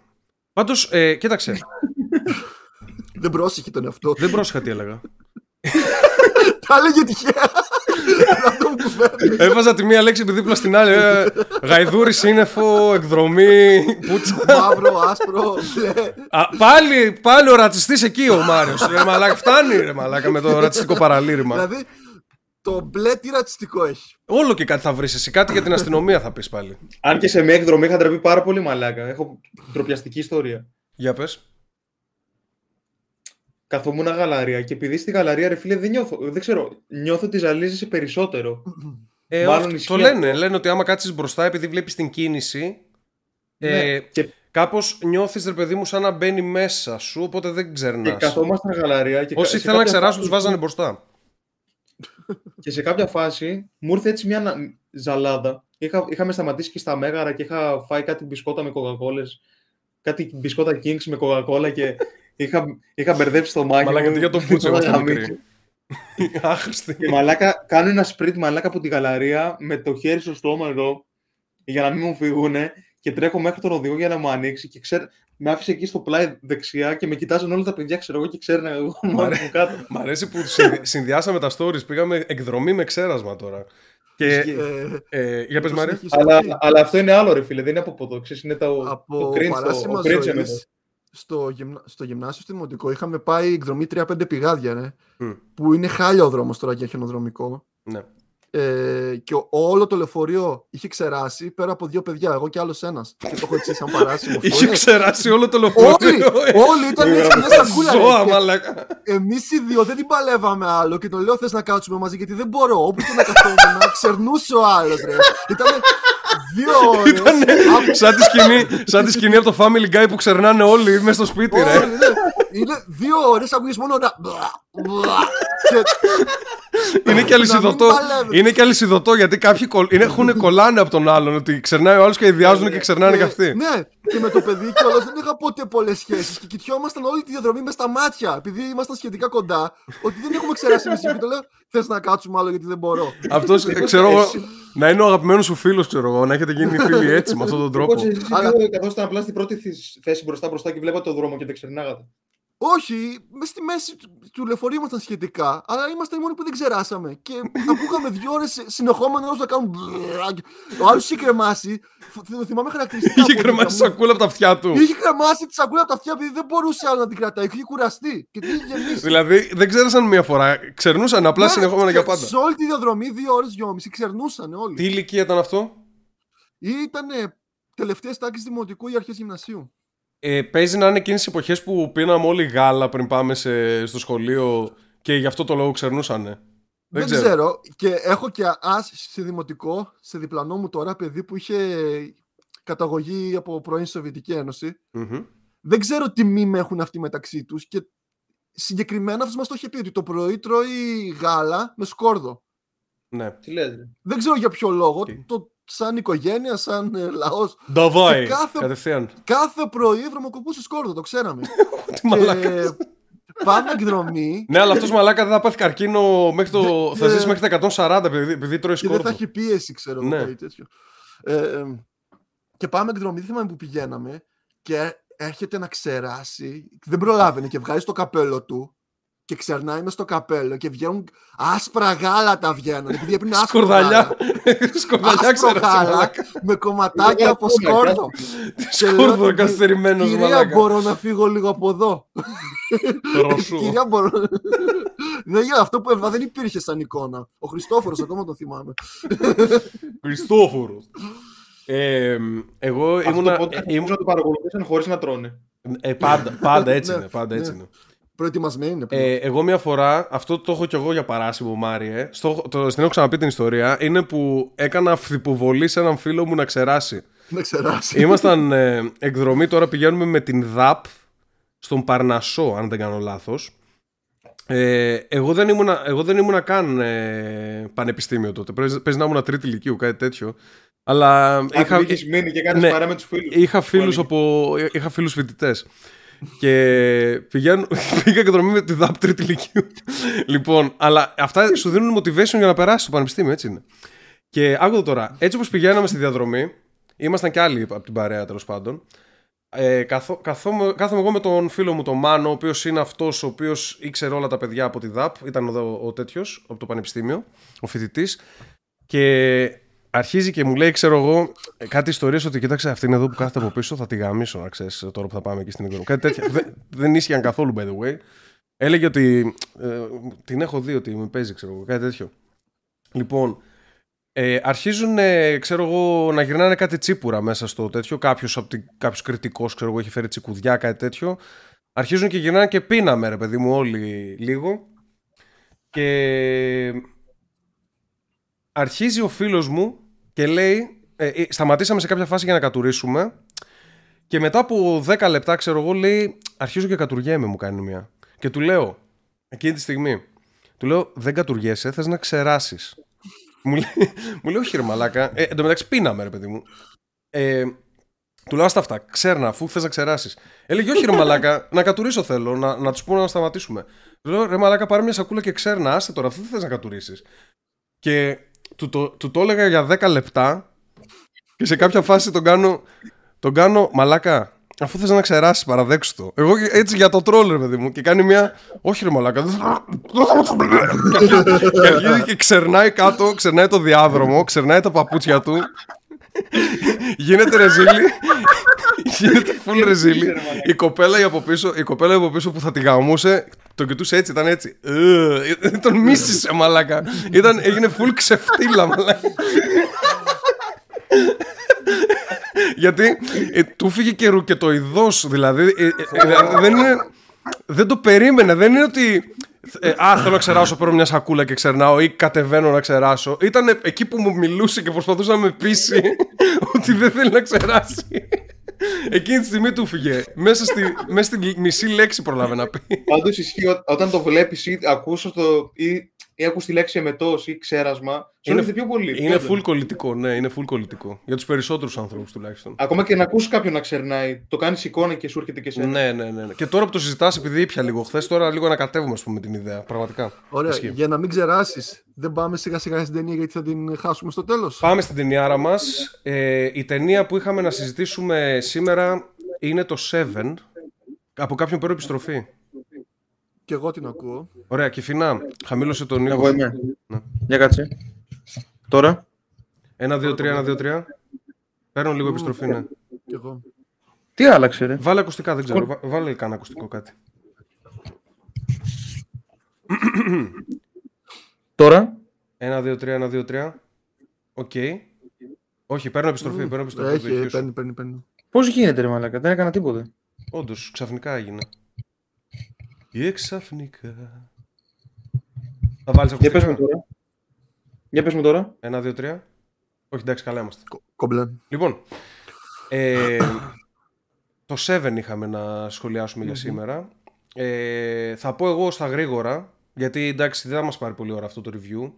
Η ταινία, κατά τη γνώμη μου, την είχα δει, ήξερα το τέλος, οπότε χάνεται η μαγεία, ρε παιδί μου, άμα ξέρεις τι θα παιχτεί. Το όλο concept, αλλά προσπάθησα να μπω στο mindset ότι άμα δεν την ήξερα πώς θα μου φαινόταν αυτό. Ε, κατά τη γνώμη μου, η ταινία είναι εξαιρετική. Είναι απίστευτη ταινία, άρα 10 στα 10, κάπως έτσι είναι κατά τη γνώμη μου. Το πίστευα και μικρός όταν την είχα δει, την είχα μέσα στη στόπα αγαπημένου μου, ας πούμε. Τώρα μου άρεσε ακόμα πιο πολύ από ό,τι μου είχε αρέσει τότε. Ε, Φοβερές ερμηνείες. Ο Kevin Spacey, ο Ανομαλιάρη, έπαιξε τον εαυτό του τέλεια στην ταινία. Ε, ο Brad Pitt, πρώτη φορά τον είδα σε ρόλο να, να είναι Εντάξει. λίγο χαζός, ας πούμε, της υπόθεσης. Λίγο... ο- Δηλαδή παντού είναι ο cool γαμιάς που ξέρεις, ο λόσωστος και τέτοια. Εδώ ήταν ο πιο ε, τε, μαθητευόμενος, ας πούμε, στην όλη υπόθεση. Ίσως έφταιγε το ότι και καλά ήταν νέος και ότι διψούσε για Είναι- δουλειά και... Είναι ναι. μικρός γενικά στην ε, ταινία. Ε, η σαν ταινία είναι το, ηλικία το 95 είναι η ταινία. Ναι, είναι, είναι τρε- μικρούλης 32, ακόμα. 32 χρονών ήταν. Δεν είναι... Αλλά Μόνο. Δηλαδή ήταν τότε. 32 ήταν τότε και η Gwyneth Paltrow ήταν 22, κάτι τέτοιο. Αλλά το Τι; παίζουν, το παίζουν συνομήλικοι. Εκεί. Γιατί Πανέμορφη, by the way. ήταν πολύ ωραία. η Gwyn- Η Gwyneth Paltrow εγώ τη συχαίνομαι, δεν μου αρέσει καθόλου γενικά, αλλά Ναι. σε αυτή την ταινία Εκεί μου είναι- αρέσει. Είναι πολύ όμορφη, ναι. Εμένα μου φάνηκε πολύ αδιάφορα αυτή η γυναίκα, η γυναίκα του Brad Pitt σε αυτή την ταινία. Γενικά είναι αδιάφορη η Gwyneth Paltrow. Είναι, τέλος πάντων. το point είναι τώρα άλλο. Το point είναι ότι η ταινία είναι φοβερή. Το structure είναι φοβερό. Είναι λίγο κλεισέ τώρα να λέμε α, οι, οι 7, τα 7 θανάσιμα αμαρτήματα. Γιατί αυτό το concept υπάρχει παντού σε όλες τις ταινίες και σε όλα τα anime. Αλλά για το 95, ρε παιδί μου, ήταν ακόμα και αυτό κάτι έτσι legit. Ε, που, ε, μου, άρεσε και, ο- μου άρεσε και ο τρόπος που διε- διεξήγαγαν την έρευνα για να τον πιάσουν και όλα αυτά. Δηλαδή μου- μου- όλο το concept μου φάνηκε πάρα πολύ ρεαλιστικό. Ε, τα undertones της ταινίας, δηλαδή να σου βγάλει αυτή τη σκοτεινότητα ότι είσαι στη Νέα Υόρκη, που δεν, δεν, δεν λέει ότι είμαστε στη Νέα Υόρκη, αλλά τέλος πάντων, Νέα Υόρκη. Το καταλαβαίνεις. Το Ναι, καταλαβαίνεις. Πάει γιατί πολύ λένε αυτό. ότι είμα- upstate ας πούμε ήταν καλύτερα και κάτι τέτοια. Ε, όλο αυτό το oppressive atmosphere είναι πάρα πολύ ωραίο μέσα στα εγκλήματα και μέσα σε όλα αυτά. Ε, δεν βαρέθηκα καθόλου καθόλου τη διάρκεια παρόλο που ήξερα τι θα γίνει. Τέλειο το, το κλείσιμο το, στο τέλος που δηλαδή το όλο arc του ήρωα που περνάει ο Brad Pitt το hero's journey τέλος πάντων ήταν πάρα πολύ ωραίο με φοβερό κλείσιμο στο τέλος δεν έχω να πω τίποτα. Ε, πάρα πολύ τέλειο, pace, τέλειο pacing είχε η ταινία. Πάνω που πάει να γίνει βαρετή, ανακαλύπτουν ένα καινούριο φόνο. Όπα, τι είναι αυτό, ένα καινούριο στοιχείο. Φοβερή η ταινία, 10 στα 10. Δεν έχω κάτι να πω, δείτε την. Και όποιος δεν την Εγώ έχει δει, συμφωνώ μέχρι στιγμής με και αυτά που όποιος δεν την είπες. έχει δει, μην δώσουμε πολύ spoil για το τι έγινε στο τέλος. Ναι. Τη συμφωνώ, συμφωνώ με αυτά που είπες. Μο- Κούρασε νομίζω μόνο σε μια φάση που ήταν τότε στις πρώτες μέρες στο γραφείο που είχαν χωριστεί λίγο με το Morgan Freeman. Ο Morgan Και, ας Freeman πούμε- ήθελε να σταματήσει, ρε παιδί μου, να μην ασχοληθεί με Ναι, το. και ήταν χω- λίγο χωρισμένοι και έκανε και λίγο κοιλιά χωρίς να γίνεται κάτι. Απλά ότι καθόταν μέσα στο αυτοκίνητο ας πούμε, και του δώσανε κάτι χαρτιά, κάτι είχε γίνει. Ναι. Και δεν προχωρούσε λίγο η ροή. Αλλά γενικά, σαν ιδέα ήταν πολύ ωραία αυτή η ταινία. Και όλη η υπόθεση δηλαδή κύλησε πολύ ωραία. Και τη βάζω και πάνω από τον Goodfellas εγώ. Που Μπράβο. το είχα πρώτο μέχρι στιγμής. Έτσι, πόσο δηλαδή, 9. Ε, 9,5 Εγώ θα τα το δεκάρια βάλω. τα πετάω στην πούτσα μου. Δεκάρι. 9,5 θα το βάλω. Μμμ, ωραίος. Μάρια. Εντάξει, μου αρέσαν, μου αρέσαν και οι ηθοποιοί, δηλαδή μου αρέσει και ο Ε, Morgan Freeman και ο Brad Pitt. Πολύ, Κοίτα, πολύ καλή σε, ηθοποιή, θέμα, ναι. σε θέμα Είχαν καλές ηθοποιίας, ερμηνείες. Και ο Kevin Δεν- Spacey, μαλάκα. Δηλαδή, ο Αλλά καθένας και- είχε το ρόλο του. Ένας ήταν που είχε συγχαθεί λίγο τη ζωή εκεί στην πόλη και καλά, και ο άλλος ήταν αυτός που διψούσε για να δουλέψει. Εμένα μου Ε, άρεσε, ε, sorry Μάρια που και διακόπτω, ε, η- η σκηνή που ταξιδεύουν με το αμάξι και Μμμ. συζητάνε με τον Kevin Spacey. Σκέψου τώρα ότι σου χτίζει έναν δολοφόνο έτσι πολύ περίεργο και τρελό και μυστήριο και τον έχεις σε μια συζήτηση. Αυτή η συζήτηση θα μπορούσε να κρατήσει τρεις ώρες και θα, είναι- θα ήταν ενδιαφέρουσα, μαλάκα.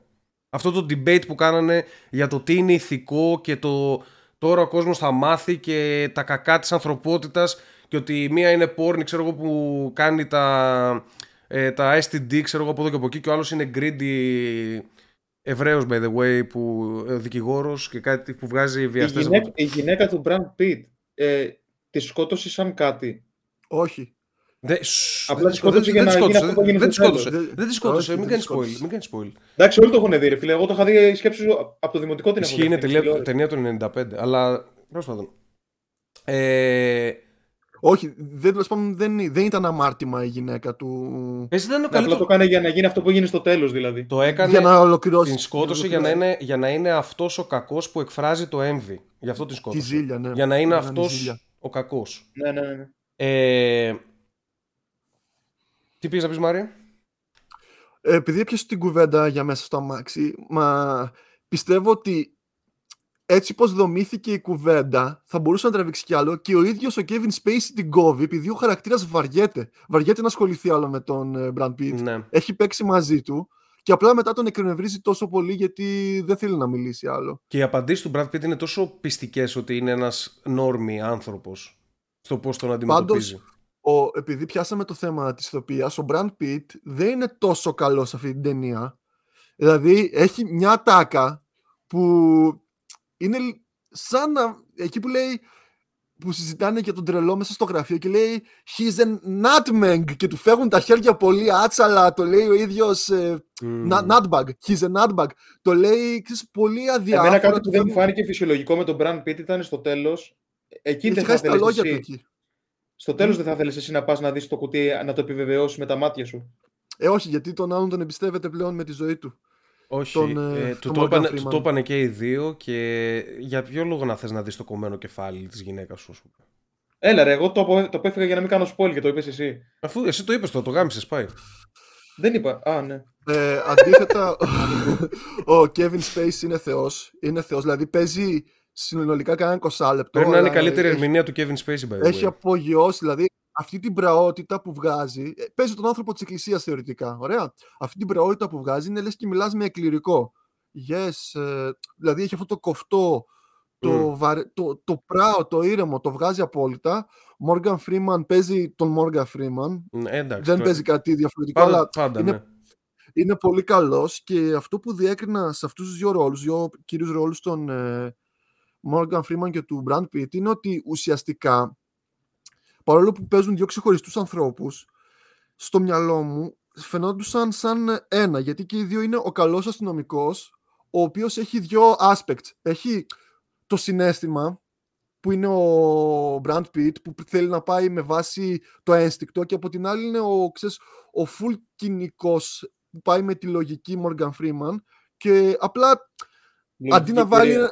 Αντί να βάλει έναν ανθρωπιό να το παίξει, η, ο, η παραγωγή και σκηνο- και ο σκηνοθέτης το χώρισαν σε δύο διαφορετικά άτομα ώστε να υπάρχει αυτό το contrast. Κοίταξε, Ένα- αυτό, το, αυτό το πράγμα, το contrast που λες, ε, πάντα ε, ε, ε, είναι ολόκληρο ζάνρα. Ε, Λέγονται buddy cop movies. Οι ταινίες δηλαδή που έχουν δύο αστυνομικούς και πάνω από αυτό, πα- ε, τη από τη σχέση των δύο αστυνομικών Ξέρεις χτίζεται. όμως ποια είναι η διαφορά; Ότι εκεί ήθελα να καταλήξω ότι συνήθως αυτές τις ταινίες πάνε στο καλός και κακός αστυνομικός, ηθικός και ανήθικος. Εδώ μιλάμε για full καλούς αστυνομικούς και οι δύο. Δηλαδή για παιδιά που πάνε με το γράμμα του νόμου, δεν είναι διαφθαρμένοι κανένας από τους δύο, αλλά είναι ο ψυχισμός τους η διαφορά. Ότι ο Κάτσε, ένας. Πού, πού έχει, περίμενε, πού έχει κακούς αστυνομικούς σε buddy cop; Ε, ξέρεις ότι ο ένας είναι λίγο πιο διαφθαρμένο, λαδώνει, χτυπάει.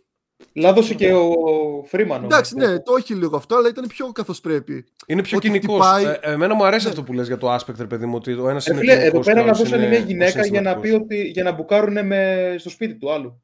Ναι, Λαδώσανε μια Αυτό- γυναίκα, την είπανε τι να πει. καλά αυτό με το, με το πρεζόνι, ναι. Ξέρεις, Αλλά και το μόνο αυτό- που δεν μου άρεσε στην ταινία ήταν αυτό. Ότι και καλά ότι τους έδωσε ο άλλος μια λίστα για το ποιος έχει νοικιάσει αυτό το βιβλίο από τη βιβλιοθήκη. Και το πρώτο σπίτι που έτυχε να επισκεφτούν ότι ήταν ε, ο. Εντάξει, ο είναι λίγο δολοφόνος. συμπραγματικό, αλλά έπρεπε λίγο Όχι ρε εσύ, επιταχύνει η γιατί ταινία. βγάζει νόημα. Άμα ο άλλος Ρε φίλε, έχει... εντάξει, πες 10, 10 άτομα. Δηλαδή δεν θα δείξει και μια αποτυχημένη προσπάθεια ότι πήγαν Ναι, σε κάποιον και ήταν. Για να απλά είναι ένα ρεαλιστικό έπρεπε να γυρίσουν δύο-τρία σπίτια. Αλλά οκ, το δέχομαι. έπρεπε Δεν να ξέρω, τρέξει μα, λίγο μα η ξέρεις τι, ταινία. πόσα άτομα αυτή τη στιγμή στον κόσμο Ε, δέκα σε μια διαβάσανε, πόλη, δεν τα θα τελευταία είναι 10 ένα βιβλία που διαβάσανε είναι, ξέρω εγώ, η Αποκάλυψη, τα 7 θανάσιμα αμαρτήματα, πώς να γίνεις δολοφόνος, πώς κάνουν ε, αστυνομικά investigations, καταλάβες, δηλαδή, ποιος θα έχει διαβάσει αυτά τα πράγματα τόσο, ταυτ, τόσο ταυτόσιμα, ούτως ώστε να ταιριάζουν με τα εγκλήματα τόσο πολύ; Κατάλαβα. Ναι, αλλά μπορεί να μην τα είχε πάρει όλα, ξέρω εγώ, το ίδιο άτομο. Δηλαδή να είχε δει να είχαν, πέντε, να είχαν 10 άτομα Ε, και ναι, αλλά ε, η λογική ο λέει καθένας ότι- να έχει διαβάσει από δύο από η, αυτά. η λογική λέει όμως ότι ένα άτομο τα πήρε αυτά. Δηλαδή αυτοί είχαν αυτό το ένα άτομο με αυτή την κάρτα της βιβλιοθήκης που έχει πάρει μόνο αυτά τα βιβλία. Δεν υπήρχε άλλος που έχει διαβάσει τόσο συγκεκριμένα αυτά τα πράγματα. Και άμα ο πραγματικός δολοφόνος δεν είχε πάρει ένα από αυτά τα βιβλία, πώς ήξερες ότι δεν και καλά έχει διαβάσει το ένα και δεν το ξέρει από τη βίβλο; Ναι, ε, ναι. Ε, Γι, αυτό ήταν, γι' αυτό ήταν long shot από την αρχή που λέγανε ότι. Δηλαδή, πρώτα απ' όλα μπορεί, μπορεί να μην ήταν καν με κάρτα βιβλιοθήκης. Μπορεί απλά να το έχει αγοράσει το βιβλίο από ένα βιβλιοπωλείο. Απλά τους έκατσε, ήταν κολόφαρδοι. Αυτό. Τώρα κάτι αντίστοιχο που θα έκανε το FBI, κάτι τέτοιο θα κάνανε. Θα μπαίνανε στα Google Search από όλη την ανθρωπότητα να δούνε ποιος έχει ψάξει πρόσφατα ξέρω εγώ, αυτό το πράγμα. Κάτι τέτοια κάνουν. Τι πεις να πεις, Μάρια; Ε, Τίποτα, να κλείσω το contrast αυτό που ανέλυα ότι α, στη σκηνή που θέλουν να σπάσουν την πόρτα, θέλει και ο Morgan Freeman να σπάσει την πόρτα να μπει, αλλά επειδή είναι ο κοινικός και ο συντηρητικός, δεν το κάνει. Ναι. Και έρχεται και το συμπληρώνει το άλλο του μισό, ο συναισθηματικός αστυνομικός που σπάει την πόρτα και Που- μπαίνει. Και, και, και οι δύο δίνουν κάτι στην υπόθεση. Αυτό είναι Ναι. το point. Ναι. Ε, και κλείνοντας αυτή η σκηνή που έχει το κυνηγητό, μετά από το κυνηγητό βλέπουμε ότι ο ε, Brad Pitt έχει δεμένο χέρι στις επόμενες σκηνές. Τελειώνει το κυνηγητό τέλος πάντων και είναι στο γραφείο και τον βλέπουμε ότι έχει δεμένο χέρι. Μ, ναι. Δεν είναι τυχαίο γιατί αν δείτε τη σκηνή που τον κυνηγάει, ο Brad Pitt περνάει μέσα από ένα τζάμι. Εκεί κόβει το χέρι του, είναι fun fact αυτό. Κόβει το χέρι του στα γυρίσματα Α, το Και κόψε αναγκαστεί- legit, ναι. ναι, και αναγκαστικά βάλανε, του δέσαν το χέρι στα, στη συνέχεια. Ωραίο, ταιριάζει. Γιατί το, το, γιατί το είχε διαλύσει το χέρι και είχε- είχε πολύ βαθύ κόψιμο και δεν γίνονταν τίποτα. 0 IQ. Ε, και άλλο fun fact, λένε ότι είχαν γυρίσει πάνω από δύο διαφορετικά τέλη, πώς είχε τελειώσει η ταινία. Μμ. Θα, ξέρουμε, άλλο πώς καθόλου, ήταν; ξέρουμε καθόλου πώς ήταν τα άλλα; Ε, όχι, δεν, είναι- από αυτά που διάβασα δεν φαίνεται να δίνουν... αλλά δεν είχαν αποφασίσει πώς θα τελειώσει και τελικά διάλεξαν ένα από αυτά να είναι... Πάντως, αυτό, πολύ, έτσι. ω- πολύ ωραίο τέλος.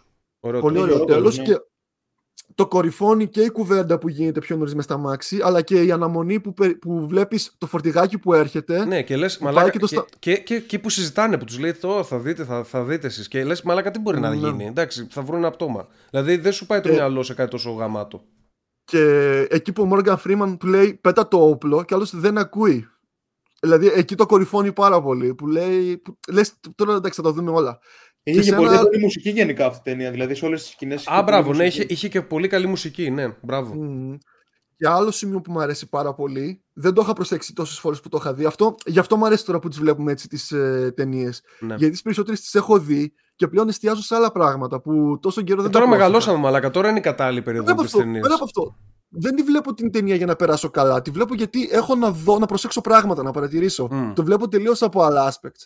Ναι. Ε, και ένα από αυτά είναι ότι προοικονομεί το τι θα γίνει στο τέλος που πάρα πολύ νωρίς. Πάρα πολύ νωρίς. Όταν ε, ανακαλύπτουν το δεύτερο η δολοφονία και, Μμ. το, σ- και την ε, αμαρτία η οποία υποτίθεται ήταν γραμμένη στον τοίχο, Το Greed. Grid ήταν το δεύτερο. ναι, το Greedy, κάθεται και τους εξηγεί ο Morgan Freeman όλο το το μοτίβο, πώς πάει, ότι Ναι, θα και υπάρξουν θυμάμαι, και άλλες και θυμάμαι δολοφονίες. Και ανέφερε, τις- Είχε ανέφερε δείξει τα... ένα πίνακα με το. Το είχαν βάλει σε σειρά. Ποιο θα ήταν το τελευταίο; Αυτό Όχι, εννοείς. όχι. Όταν τα αναλύει, Μμ. όλα κοιτάει τον αστυνομικό, τον αρχηγό, τον Captain. Στο τελευταίο που αναφέρει το Envy, γυρνάει και κοιτάει τον ε, Brand Pitt. Μμμ, δεν είναι προοικονομία αυτό γιατί ο Brad Pitt είναι Wrath. Ναι, αλλά ότι θα γυρίσει εναντίον του, δηλαδή ότι θα σχετισ- σχετιστεί με τη ζήλια. Έλα, αυτό, μαλάκα το ότι- γαμίσατε. Απλά έτυχε και γύρισε Ε, δεν εκείνη τη ξέρω, στιγμή. ε, δεν Για- ξέρω, εγώ Έδωσε έτσι απλά το λίγο έπιασα. χρώμα στο διάλογο ο άνθρωπος. Γύρισε και Δεν το είπε. ξέρω. Εγώ έτσι το πιάσα. Ότι... Δεν ξέρω, ναι, μπορώ να το βλέπω επειδή Ε, ξέρω εντάξει, το τέλος, μπο- το υπερανάλ- νιώθω έτσι, αλλά- υπερανάλυση μπορεί να είναι, αλλά μπορεί, μπορεί όντως γιατί κρύβουν πράγματα τα παιδιά. Ε, πόσο τη βάζεις, Μάρια; Ε, μηδέν ψεγάδια. Σκηνοθετικά εντάξει δεν έχει πολλά να πει. Γιατί δεν. ε, Ε, εντάξει, ναι. Δεν- ούτως ή άλλως- Αυτή Ναι. τι βαθμολογία είχε στο συνολικό; Ένα, ένα 10 στα 10 το παίρνει. Γιατί νομίζω ότι η άποψη σεναρίου, από άποψη ρόλων, χαρακτήρων είναι τέλεια χτισμένη. Οπότε ναι. Λοιπόν, θα σου πω 10 στα πόσο 10. είχε. 8,6 έχει. Είναι από, τις 8,6. top, είναι από τις top ταινίες, ναι. Ήταν Αδικημένη. νούμερο 20 Πάνω ήταν. από 9. Πάνω από 9 πρέπει να πάρει αυτή η ταινία. Ναι, είναι πολύ ωραία. Λοιπόν, ε, επόμενη ταινία που θα δούμε ε, είχαμε ισοβαθμία. Είχαμε ισοβαθμία Prestige και Shawshank Redemption. Ε, Ούτε ευτυχ- ένα δεν ξέρω. What? Αλήθεια λες. Ναι. Ωραία, ωραία. Είσαι τυχερός.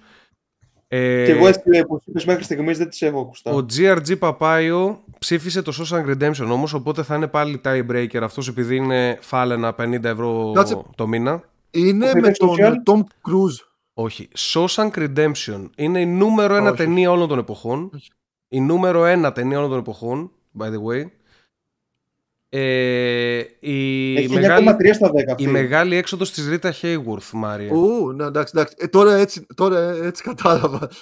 Το έχεις δει; Για κάποιο λόγο στην Ελλάδα, όχι δεν το έχω δει, αλλά για κάποιο λόγο στην Ελλάδα δεν ξέρουμε τον ξένο τίτλο. Ξέρουμε αυτό που δώσανε τότε οι, Α, οι τε- εταιρείες τελευταία έξοδος Ρίτα Hayworth. Ό,τι χειρότερο Ναι. αυτός ο τίτλος. Ναι, καμιά, σχ- καμιά σχέση. Καμιά Έχει σχέση, να ναι, κάνει δεν- με κάτι μέσα στην ταινία, θα το δείτε. Η ταινία έχει 9,3, είναι νούμερο 1 στο IMDb όλα τα χρόνια. Πρέπει να τη δούμε, όντως. Καλή τέτοια. Πάλι Morgan Freeman. Ε, την θυμάμαι κάποια πράγματα, αλλά δεν τη θυμάμαι καθόλου καλά γιατί την έχω δει μία φορά. Ε, Τι Ε, άποψη έχει το Morgan Freeman; Πέρα τι; από ότι εντάξει, είπαμε ότι παίζει πάνω κάτω τον ίδιο ρόλο. Άποψη που είχε το Morgan Freeman; ε, μου φαίνεται πολύ συμπαθητικός κυριούλης ο Morgan Freeman. Σαν ηθοποιός, έχεις ταλέντο ή απλά παίζεις Δεν- τον ίδιο ε, ρόλο; το έχω πει επανειλημμένα ότι δεν μπορώ να κρίνω καλά ηθοποιία. Ε, ε, ε, Αμερικανούς ηθοποιούς. Μπορώ να καταλάβω τους Έλληνες. Αλλά επειδή δεν είναι η μητρική μου γλώσσα δεν μπορώ να τους καταλάβω τους χρωματισμούς τους. Για τον αυτόν λέγαμε την άλλη φορά. Για τον ε, Mace Windu, πώς τον ηθοποιό, που παίζει συνέχεια; Έλα ρε, που έπαιζε στο Pulp Fiction. Ποιον έπαιζε; Τον, ε, Samuel τον μαύρο. Jackson. Τον Samuel Jackson που λέμε ότι είναι σκατάς. Που είναι πολύ σκατάς ο Samuel Jackson. Ξέρεις τι, ε, κάποιοι είναι εξόφθαλμα ενοχλητικοί και- και κακοί ηθοποιοί. Ναι. Το Morgan Freeman το θεωρείς εξόφθαλμα κακό; Ο- όχι, όχι, όχι. Όχι, Δεν τον εκεί θέλω να βλέπω έτσι. καταλήξω. Ναι, ναι, δεν... Τώρα Εγώ αυτό τον που, λες, έμαθα από, αυτό- από μια ταινία με τον Jim Carrey. αυτό που λες Το ότι... ότι... μια εβδομάδα τον έμαθα. Ε, ε, φυσ- πιο φυσιο... Ναι, ο Κιφίνας είναι φυσιολογικός, εντάξει. Ε, αυτό που λες ότι παίζει τον εαυτό του το, το Ε, ρε, ακούω μα, πάντως. Πόσο ήμουν, τετάρτη δημοτικού. Πόσο να μάθω το όνομά του, ξέρω εγώ. Τι να δω πριν. Έλα, Μετά Και δεν πάντα, πάντα κάνει Δεν την είναι αφήγηση στις ταινίες που Λοιπόν, ε, επόμενη ταινία Shawshank Redemption, να το έχετε υπόψη σας. Ε, έχω και κάποια fun fact να, πού- να πούμε για αυτή την ταινία όταν τα συζητήσουμε. Και πάμε παρακάτω. Ε, θέλετε να πιάσουμε κανένα θέμα, θέλετε να πιάσουμε λίγο τον πόλεμο; Ναι. Τι γίνεται με τον πόλεμο, το ψάξατε καθόλου; Εγώ ξέρω ότι έχουν κάνει full, ε, full επίθεση πλέον οι Ρώσοι. Έχουν μπει κανονικά σε ουκρανικό έδαφος. Έχω δει βιντεάκια με αεροπλάνα να βομβαρδίζουν κατοικημένες περιοχές επίσης. Έχω δει περίεργα Ε, πράγματα. Επειδή έχω μιλήσει με γνωστό μου άτομο που έχει συγγενείς ε, στη Μαριούπολη κιόλας, Μμ.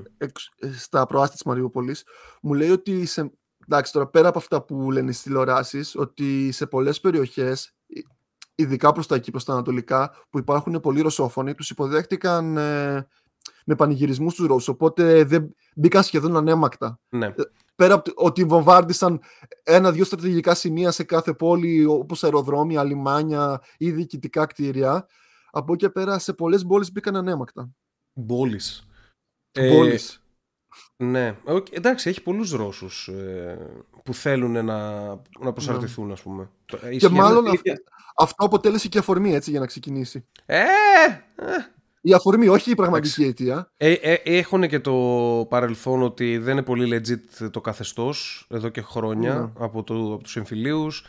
Έχουν και την συνθήκη του Μίνσκ η οποία δεν... ε, Ε, τέτοια. διάβαζα ένα παράξενο λίγο για τον πρόεδρο της Ουκρανίας ότι ουσιαστικά έγινε πρόεδρος αφού έπαιξε τον πρόεδρο σε μια σειρά Ουκρανική. είναι, κάτι κομικός, τέτοιο. είναι κομικός ηθοποιός και τέτοια ο Ζε... Ζελίνσκι. Ζελέτσκι, δεν θυμάμαι πώς λέγεται. Ε, Κιφίνα, εσύ τι έχεις να πεις για, τα... για τον πόλεμο; Σ' αρέσει ο πόλεμος; εσύ είπες την Μου άλλη στείλαν φορά θα, πολλές θα να γαμίσεις φωτογραφίες. τους Τούρκους. Μου στείλαν πολλές φωτογραφίες με... που, μάλλον- που σίγουρα δεν τις έχουν δείξει τηλεόραση αυτές. Αλλά και σίγουρα δεν μπορούμε να τις δείξουμε κι εμείς. Δεν Εν θα τω δείξουμε. μεταξύ είναι ένα, βι- είναι ένα βιντεάκι με ένα ποδηλάτι. Ναι, το είδα αυτό. Μου το Ε, στείλαν. είναι πολύ παράξενο. Εκεί που κάνει ποδήλατο, από όλη την πόλη και το σημαδεύαν. Σκάει πάνω τη βόμβα. Δεν το έχω δει. Εντάξει, ρε φίλε, ήταν στο λάθος μέρος στη λάθος στιγμή αυτός. Μα είναι πολύ γέλιο. Δηλαδή, πας να βομβαρδίσει ολόκληρη πόλη και απλά πέφτει Ήταν πάνω πολύ στο ποδηλάτι που κινούταν εκείνη την ώρα. Πέφτει πάνω το ακριβώς η βόμβα. Ο άνθρωπος γίνεται κομμάτια, ρε. Τον έχει μετά ξεπλωμένο. Ιου, ιου, τι σκεπάσμα. βλέπετε, ρε μαλάκες. Τον έχεις Τον έχουν σκεπάσει. σκεπάσει, ρε, και φαίνεται μόνο τα πόδια τα οποία έχουν γυρίσει κιόλας. Και το ποδήλατο είναι άθικτο. Εκεί είπα θα σοκ. Το ποδήλατο δεν είναι Ποδήλατο. ποτέ Είναι Το σοβ- ποδήλατο- σοβιετικού τύπου ποδήλατο, μαλάκα, που είναι τα ψαγμένα. Ε, το σχολίασε ένα παιδί στο Discord, δεν θυμάμαι ποιος ήταν, που λέει αυτό είναι τέλεια διαφήμιση του ποδηλατό. Ότι έπεσε βόμβα πάνω του και, και είναι κομπλέ. Δηλαδή είναι μια χαρά. Στείλτε, μου, στείλτε, στείλτε το στην ομαδική να το δω κι εγώ αυτό κάποια στιγμή. Ναι. Το βίντεο είναι από, είναι Η από μαλακ- κάμερα από κάποιο σπίτι εκεί κοντά όμως. Η μαλακία είναι ότι ξεκίνησε απότομα ο πόλεμος και δεν πρόλαβε να, πέσει καλά το, να πέσουν καλά τα κρύπτο. Δηλαδή, ε, συνήθως market, ε, τα market αντιδρούν στην αβεβαιότητα αρνητικά. Δηλαδή, όταν περιμένεις να γίνει πόλεμος, πέφτουν πολύ, αλλά άμα ξεκινήσει ο πόλεμος, μετά επειδή ξέρεις τι σε περιμένει, ρε παιδί μου, τα market πηγαίνουν καλά και ανεβαίνουν. Και τώρα γαμήθηκε, δηλαδή το bitcoin είχε πάει, ξέρω εγώ, 34,5 και τώρα είναι πάλι 39.000. Ε, α, δηλαδή ανέβηκε 8% σήμερα. Είναι μαλακία. Έκανε ένα βέξες, έτσι, έπεφτε, έπεφτε, έπεφτε, παπ, ανεβαίνει τώρα πάλι. Και με έτσουξε, γιατί δεν πρόλαβα να πάρω έτσι στα χαμηλά που ήθελα να πάρω. Ε, δεν θα ξαναπέσει. Θα ξαναπέσει φάει πιστεύω. άλλη μια Κάποια στιγμή κάτι θα γίνει, θα πέσει, ελπίζω. Όχι, όχι, τώρα στα κοντά λόγω του πολέμου. Ε, όχι, σου λέω ο πόλεμος, ο πόλεμος δεν ρίχνει τα market. Είναι μύθος αυτό. Το, το, το να περιμένεις τι θα γίνει με τον πόλεμο ρίχνει τα market. Στο, προ- στο δευτερο Μμμ. παγκόσμιο πόλεμο ο, οι δείκτες κατά τη διάρκεια του πολέμου ανέβηκαν πάρα πολύ κιόλας. Δηλαδή από το 41 μέχρι το 45 πήγαινε καλά το χρηματιστήριο. Αν θυμάμαι καλά, μπορεί να κάνω λάθος. Ωραία, μπράβο. Αν θυμάμαι καλά, όχι ότι το έζησα, ενώ αν, αν θυμάμαι καλά αυτά τα, στα- αυτά τα stats που έχω δει για το συγκεκριμένο θέμα. Πάντως, ε, το δεν, έχω point... καταλάβει ακόμα, δεν έχω καταλάβει ακόμα ξεκάθαρα το λόγο. Δηλαδή, έχουν πάει, είχαν πάει οι Ουκρανοί με τη βοήθεια του ΝΑΤΟ, με την, με την προστασία του ΝΑΤΟ και χτίσαν κάτι που ενόχλησε τους Ρώσους εκεί κοντά στα σύνορα. Τι έχει γίνει; Για ποιο λόγο νευρίασε ο Πούτιν; Και το ξεκίνησε αυτό.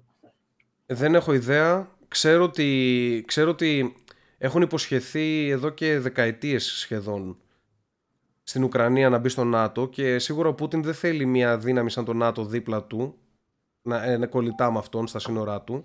Οπότε αυτό είναι ένας παράγοντας που τον οθεί. Υπάρχει μειονότητα, υπάρχουν οι αγωγοί πετρελαίου, υπάρχει πρόσβαση Πετρέλαιο. στα λιμάνια από κάτω στην ε, στη Μαύρη Θάλασσα. Ε, αυτό για σαν- τον, πρωθυ- για τον πρωθυπουργό της Ουκρανίας που θέλουν να ρίξουν ισχύ που έχει ακουστεί. Ναι, ρε, εσύ, ε, δεν, τον, δεν, δεν αναγνωρίζουν ότι είναι legit. Γιατί ανέβηκε από το, από το πραξικόπημα ουσιαστικά. Αυτό το είδος καθεστώτος. Τώρα, βέβαια, έγιναν εκλογές το 19 και είναι ο συγκεκριμένος, αλλά Ε, ε, κάπα κήπο, ας πούμε. Επίσης η Ουκρανία είναι full παραγωγική χώρα, έτσι. Δηλαδή Ναι. σε θέμα σιταριού είναι τρίτη στον κόσμο, σε θέμα χαλκού είναι έκτη στον κόσμο. Δηλαδή, Πάντα μιλάμε ήταν, για στο Βολώνα, πάντα ήταν κανονικό στο στρατηγικός, Βολώνα. πάντα ήταν στρατηγικός στόχος η Ουκρανία και, και ο Χίτλερ μπήκε πρω- από την Ουκρανία για να κόψει την παραγωγή σιτηρών προς τη Ρωσία παραγωγή. ουσιαστικά. Και τώρα νομίζω, ας πούμε, η, η Ουκρανία έχει κάτι ακραία του τύπου το 95% από το ηλιέλο όλου του πλανήτη του παράγει Ναι, ναι. η Ουκρανία, κάτι τέτοιο. Ε, Είναι δηλαδή το bread basket της Ευρώπης, έτσι το, την λένε πάντα. Γι' αυτό και θα γαμηθούν οι τιμές. Αλλά είναι έτσι, μαλάκες, σε- σε- αλλά είναι μαλάκες οι τώρα στο Ουκρανοί, κοντά. γιατί κοίταξε, είσαι τόσα χρόνια σε, σε αυτή τη δυσχερή θέση ας πούμε, εντάξει. Σοβαρέψου σαν χώρα, άσε τις μαλακίες, τα, εσω- τα, τα εμφυλιακά, πρέπει να σοβαρευτούν, να μπουν στην Ευρωπαϊκή Ένωση, να μπουν στο ΝΑΤΟ, να τελειώνουν με αυτές τις μαλακίες, κατάλαβες; Δηλαδή, δεν έχει νόημα αυτό που κάνουν. Κοίτα, Δεν ξέρω αν όταν είναι διχασμένο- υπερεθνικισμός ή κάτι άλλο, γιατί δεν το έχω. Δεν... Η αλήθεια είναι ότι μ' αρέσει να ψάχνω θέματα, αλλά το συγκεκριμένο θέμα δεν το ψάξα ιδιαίτερα, γιατί αυτή Ε, την περίοδο κάνω διακοπές. Όταν είναι διχασμένος και ο λαός όμως, πώς να υπάρξει όλο αυτό. Γιατί Πρέπει να σοβαρευτούν και να υπάρξει για να, για να προχωρήσουν μπροστά. Δεν Μα γίνεται οι να μισοί έτσι. θέλουν να προσαρτηθούν στη Ρωσία. Να Όταν πάρουν, να τον πάρουν Ντό- το μπούλο έτσι όπως είναι, να τους διώξουν. Πραγματικά. Άμα, πρέπει να σοβαρευτεί η Εντάξει, χώρα. αυτό άλλο, ναι. Πρέπει να σοβαρευτεί η Αυτό χώρα. Και θα μου πεις έχουν τα σπίτια τους. Εντάξει, στον Μπούτσο, από το να έχουμε πολέμους και να μην μπορεί μια χώρα να, να εξευρωπαϊστεί, να πάει στο επόμενο στάδιο, δεν γίνεται να στι εποχές 1960. Απλά όταν βγαίνουν και οι δύο μεγάλες περιφέρειες της χώρας, το Ντόμπας και το Ντόνετς και δηλώνουν ε, αυτόνομα εδάφη, ε, κάπου Σίγουρα, σίγουρα σε αυτά που λέω μπορεί να έχω άδικο. Ε, ε, πραγματικά. Αλλά και ξέρεις, ξέρεις ποιο είναι το θέμα. Όταν υπάρχει ένας πόλεμος ο οποίος έχει δύο πλευρές και καμία από τις δύο πλευρές δεν είναι ε, ο πόλεμος, πώς να το πω, θρησκευτικός πόλεμος, ας πούμε, κα- μια τέτοια μαλακία, ας πούμε, τότε πάντα μπορείς να βρεις τα δίκαια για τον λόγο που ξεκίνησε ο πόλεμος και στις δύο πλευρές. Δηλαδή, και, και οι μεν κοιτάνε το συμφέρον τους και οι δε κοιτάνε το συμφέρον τους, δεν έχουν άδικο περσέ. Όλοι. Κατάλαβες δηλαδή και, ο- και οι Ρώσοι έχουν αδικηθεί Και οι Ουκρανοί έχουν αδικηθεί αυτή τη στιγμή και δέχονται και επίθεση αυτή τη στιγμή. Δηλαδή, μπορείς να δώσεις δίκαιο σε όλους σε αυτή την περίπτωση. Αν ήταν κάποιος, ας πούμε, πόλεμος ε, Ισλαμικού τύπου, ας πούμε, τότε ναι, λες, αυτοί είναι μαλάκες. Θέλουν να εξαπλώσουν για να, για να έρθει ο προφήτης τους. Άλλο αυτό. Καλά, δεν πρέπει να αποκλείουμε και το γεγονός ότι μπορεί να είναι και στημένο όλο το γεγονός. Δηλαδή, δύο κυβερνήσεις μεταξύ τους να τα έχουν βρει. Mm, βαθιά νερά και... μπαίνεις πάλι. Ε, μην ξεχνάς ότι ο Ζελένσκι πριν ε, μια εβδομάδα έλεγε Ποιος πόλεμος είναι οι υπερβολές των. Ε, Εντάξει, ρε, αυτά είναι όμως. Ναι, πω... Είναι εσωτερική, ναι, κατανά... είναι, είναι εσωτερική κατανάλωση. Είναι, είναι για εσωτερική κατανάλωση, αλλά από τη μια αυτό που δηλώνει και από την άλλη το πόσο εύκολα μέσα σε μια μέρα φτάσανε μέχρι το Κιέβο οι Ρώσοι δείχνουν και το πόσο ανέτοιμη ήταν η Ουκρανία, έτσι. Ναι. Δεν το πήρε και πολύ δεν είναι καλά, η Ουκρα... δεν είναι καλά η Ουκρανία. Σου λέω, δεν, είναι καλά, δεν είναι πολύ σοβαρή χώρα ούτως ή άλλως. Ε, έπρεπε εδώ και καιρό να εξευρωπαϊστεί. Δεν έχουν καν όπλα, ρε. Περιμένουν όπλα από Ευρώπη. Ε, τα δικά τους είναι πρώην Σοβιετικά όπλα, για να καταλάβεις. Δεν είναι καλά. Ναι, Χώρα που είναι full τόσο παραγωγική δεν έχει όπλα. Ε, οι Ταλιμπάν εντωμεταξύ είδατε σήμερα τι ανακοίνωσαν; Τι; οι Ταλιμπάν έκαναν κάλεσμα στη Ρωσία και την Ουκρανία να, να λύσουν τις διαφορές τους χωρίς βία. Ε, τρολάρουν, Δεν ξέρω αν τρολάρουν, αλλά αυτό ήταν το κάλεσμα. Είπαν, ξέρω εγώ, resolve the crisis through peaceful means. Με, με, ειρηνική, με ειρηνικό τρόπο να λύσουν την κρίση τους. η Ουκρανία και η Ρωσία από τους Ταλιμπάν. και φύναξε ποιοι είναι οι Ταλιμπάν. Κάτσε εδώ, ερώτηση σημαντική. Ναι. Οκ. Οι Ταλιμπάν. Το poker face. All in. All in. οι Ταλιμπάν από πότε επεμβαίνουν και στην εξωτερική πολιτική άλλων χωρών και δίνουν συμβουλές. Πλέον οι Ταλιμπάν είναι. Και ειρηνικές συμβουλές. Περίμενε. Είναι κυβέρνηση του Αφγανιστάν πλέον οι Ταλιμπάν. Οπότε. Κανονικά. Είναι μια κυβέρνηση. Όπως μια κυβέρνηση βγαίνει και λέει Μην κάνετε πόλεμο, έτσι βγαίνουν και οι Ταλιμπάν. Είναι μια κυβέρνηση κι αυτή. Φιλιρινικότατη, by the way. Εντάξει, σίγουρα έχει χαλάσει το Matrix 100%. Ναι, μαλάκα σιγά σιγά από τότε που παίζαν στα συγκρόμενα μπορεί να έχουν ηρεμήσει. Μπορεί, μπορεί. Και, και τα γυμναστήρια που τους αφήσανε εκεί, κάτι τέτοια. τους έβλεπες που προσπαθούσαν να κάνουν βάρη και δεν ήξεραν, δεν ήξεραν τι να κατεβάσουν. έκανε, ξέρω εγώ, άλλος πρέσα, έκανε άλλος πρέσα έτσι με τα χέρια να τις μπρώξει. achievement που δεν το έχουν ξεκλειδώσει ακόμα. Go to gym. το, το achievement είναι πολιτισμός και δεν έχει τίκ ακόμα από δίπλα. Είναι κενό, έχει ένα στρογγυλό και περιμένει να μπει τίκ εκεί. Μάθε γυμναστήριο. Εν τω μεταξύ, ε, αυτά που λέγαμε, θυμάστε με, το, με πώς κλέβουν λεφτά, ξέρω εγώ, από το διαδίκτυο και τέτοια, του ίντερ ναι, ναι, ναι, ναι. και αυτά. Μία Ελληνίδα μαλάκες, εξαπατήθηκε λέει από έναν τύπο ο οποίος υποδυότανε τον Τζον Μπον Τζόβι στο ίντερνετ. έλα, έλα ρε μαλάκα. Άκου τώρα, της έφαγε 30 χιλιάρικα. Άκου τι έκανε. Είχε μπει στο fan club του Τζον Μπον Τζόβι και από εκεί μέσα ένας με fake λογαριασμό του Τζον Μπον Τζόβι της μιλούσε και την είπε, ξέρω ότι έχει προβλήματα στο γάμο του, θέλει να χωρίσει τη γυναίκα του και τέτοια. Και μιλάμε για θίτσα τώρα, ξέρεις, από το. μια πενιντάρα, κάτι τέτοιο. Και την έπεισε και του 'στειλε 30 χιλιάρικα. Ε, 30 χιλιάρικα τα οποία δεν τα κάνει δικά της. Δανείστηκε από εδώ και από εκεί, ούτως ώστε να τον βοηθήσει με το διαζύγιο του. Κάτι τέτοιο. Φαντάζεσαι να μην είχε 30 χιλιάρικα. Ο Τζον Μπον Τζόβι. Ο John Bon Jovi έχει 30 χιλιάρικα που έχει εκατομμύρια. Ε, ε, χρησιμοποίησαν deepfake μαλάκα, τη γάμισαν. Έκαναν deepfake. Με, Τζο, με John Bon Jovi κανονικά έβγαλε βίντεο άλλος με app και ήταν ο John Bon Jovi και της μιλούσε και το πίστεψε. Δεν μπορεί να το ε, καταλάβει. Δεν είδε ότι εδώ τα pixels κάτι χαλούσε. Τώρα μια κυριούλα 50 χρονών, αυτοί μπορεί να το κάνουν σε 40 και μία να πείσανε, κατάλαβες. Αλλά το θέμα είναι ότι μπράβο της πήρε το ρεκόρ. Είναι γαμάτο target group να μπαίνεις μέσα σε γκρουπάκια από fans και να τσιμπάς τρελούς. Ό,τι καλύτερο είναι. Πολύ Ό,τι καλύτερο ναι, είναι πολύ Ειδικά άμα έχεις και λίγο, πώς το λένε, deepfake, κατεβάζεις την ανάλυση mm. στο 240. Είσαι ο John Bon Jovi, αλλά δεν πιάνεις καλό ίντερνετ. Και... αλλά δεν έχεις iPhone. ναι.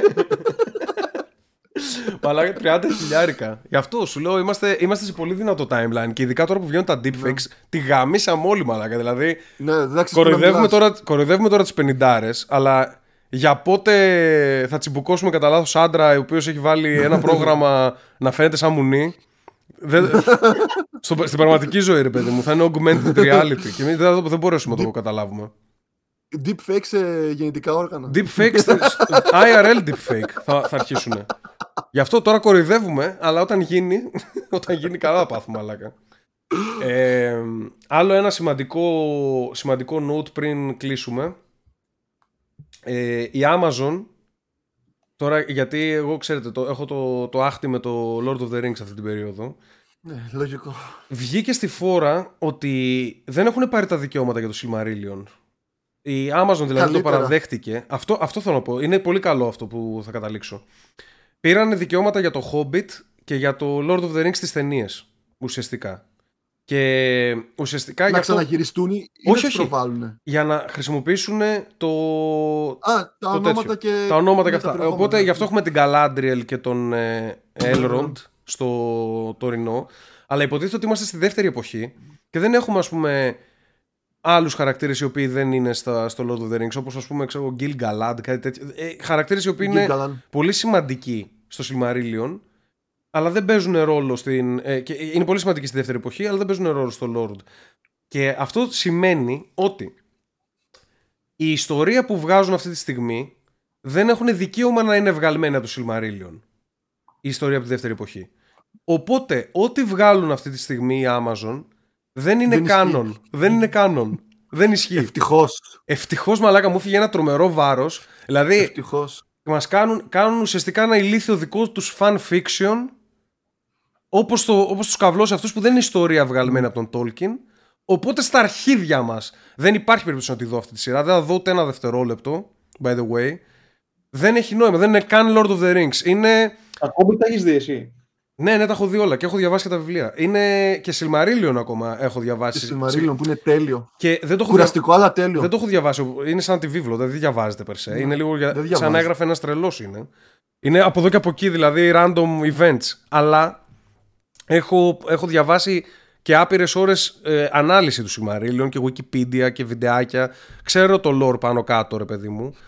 Και χαίρομαι πάρα πολύ που αυτή η μαλακία που ετοιμάζει η Amazon τελικά δεν είναι Lord of the Rings. Απλά έχει Και μέσα την έρχεται, Galadriel, ας πούμε. έρχεται άνιμε ταινία, άνιμε με cartoons βασικά. Το, το, έχω- War, το έχω ακούσει, War of Rohirrim. το έχω ακούσει και αυτό. War of Πώ Rohirrim. το είπες; War of Rohirrim. War of the Rohirrim, ε, Rohirrim, ο πόλεμος των Rohirrim. Οι Rohirrim είναι οι καβαλάριδες από το τέτοιο, από το Ρόχαν. Το Ρόχαν. Ναι. Ναι. Rohirrim, βασικά Οπότε, Ρόχαν. ναι, θα έχουμε κάτι να δούμε. Ναι, ε, ποιος ξέρει πώς θα βγει γι' αυτό. Western animation είναι από ό,τι κατάλαβα, δεν είναι anime, Ναι, ναι western, western. Ναι. δυστυχώς, αλλά δεν πειράζει. Ε, εγώ περιμένω, περιμένω το στούντιο που κάνει το Demon Slayer να, να πάρει ένα καλό IP, μαλάκα. Το στούντιο Mappa λέγεται, by the way. Ε, ε, το αντίθετο. το πέτυχα. Αυτό δεν έχει κάνει και το Attack on Titan. Ε, έχουν κάνει και Attack on Titan. Πιο πριν το είχαν άλλοι. Όχι, πιο πριν το είχε. Νομίζω πιο πριν το είχαν άλλοι και μετά το πήρε το μάπα. Αλλά και οι άλλοι είναι τέλειοι που είχαν το Attack on Titan. Και οι άλλοι είναι πάρα πολύ καλοί. Όλοι λένε καλά σχόλια γι' αυτό και δεν το έχω δει ακόμα όλο. Το έχω παρατήσει πολύ νωρίς εκεί στο δάσος. Εκεί στο δάσος. Όλα δάση είναι. Να Ε, ακούμε Frodo San και Master Gandalf. Γκάντορυφου, ο Σαν. Gandalf ύστερα. Ικητέ. Ικητέ Γκάντορυφου. Και αυτό τους λέει. Τα όρκ πώς θα κάνουν στα Ιαπωνέζικα; Τα ορκ.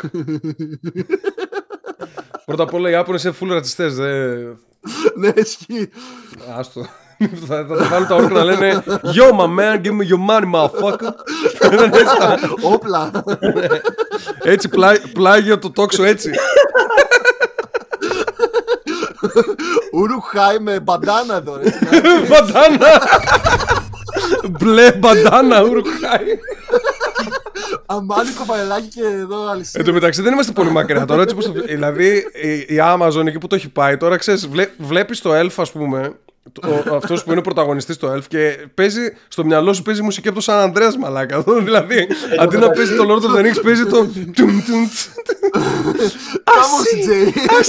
Εν τω μεταξύ τώρα που είπες για του, του, Amazon, του, του, του, του, του. η Amazon έχει ανέβει πολύ τελευταία. Ε. Και στο gaming κομμάτι. Έχει ανέβει Και το και, Lost Ark και, και- το New World. και games, αλλά έχει τώρα, απολυθεί. αλλά τώρα θα προσγειωθεί απότομα μαλάκα γιατί ξόδεψαν ένα δισεκατομμύριο στο, στο Lord of the Rings και είπαν ότι άμα δεν πετύχει αυτή η σειρά θα σταματήσουν να ασχολούνται με σειρές. Δεν θα βγάλουν άλλο. Το στούντιο του θα το Μακάρι. κλείσουν. Έχα- Είχαν άλλο gaming, ε, άλλο game αυτή.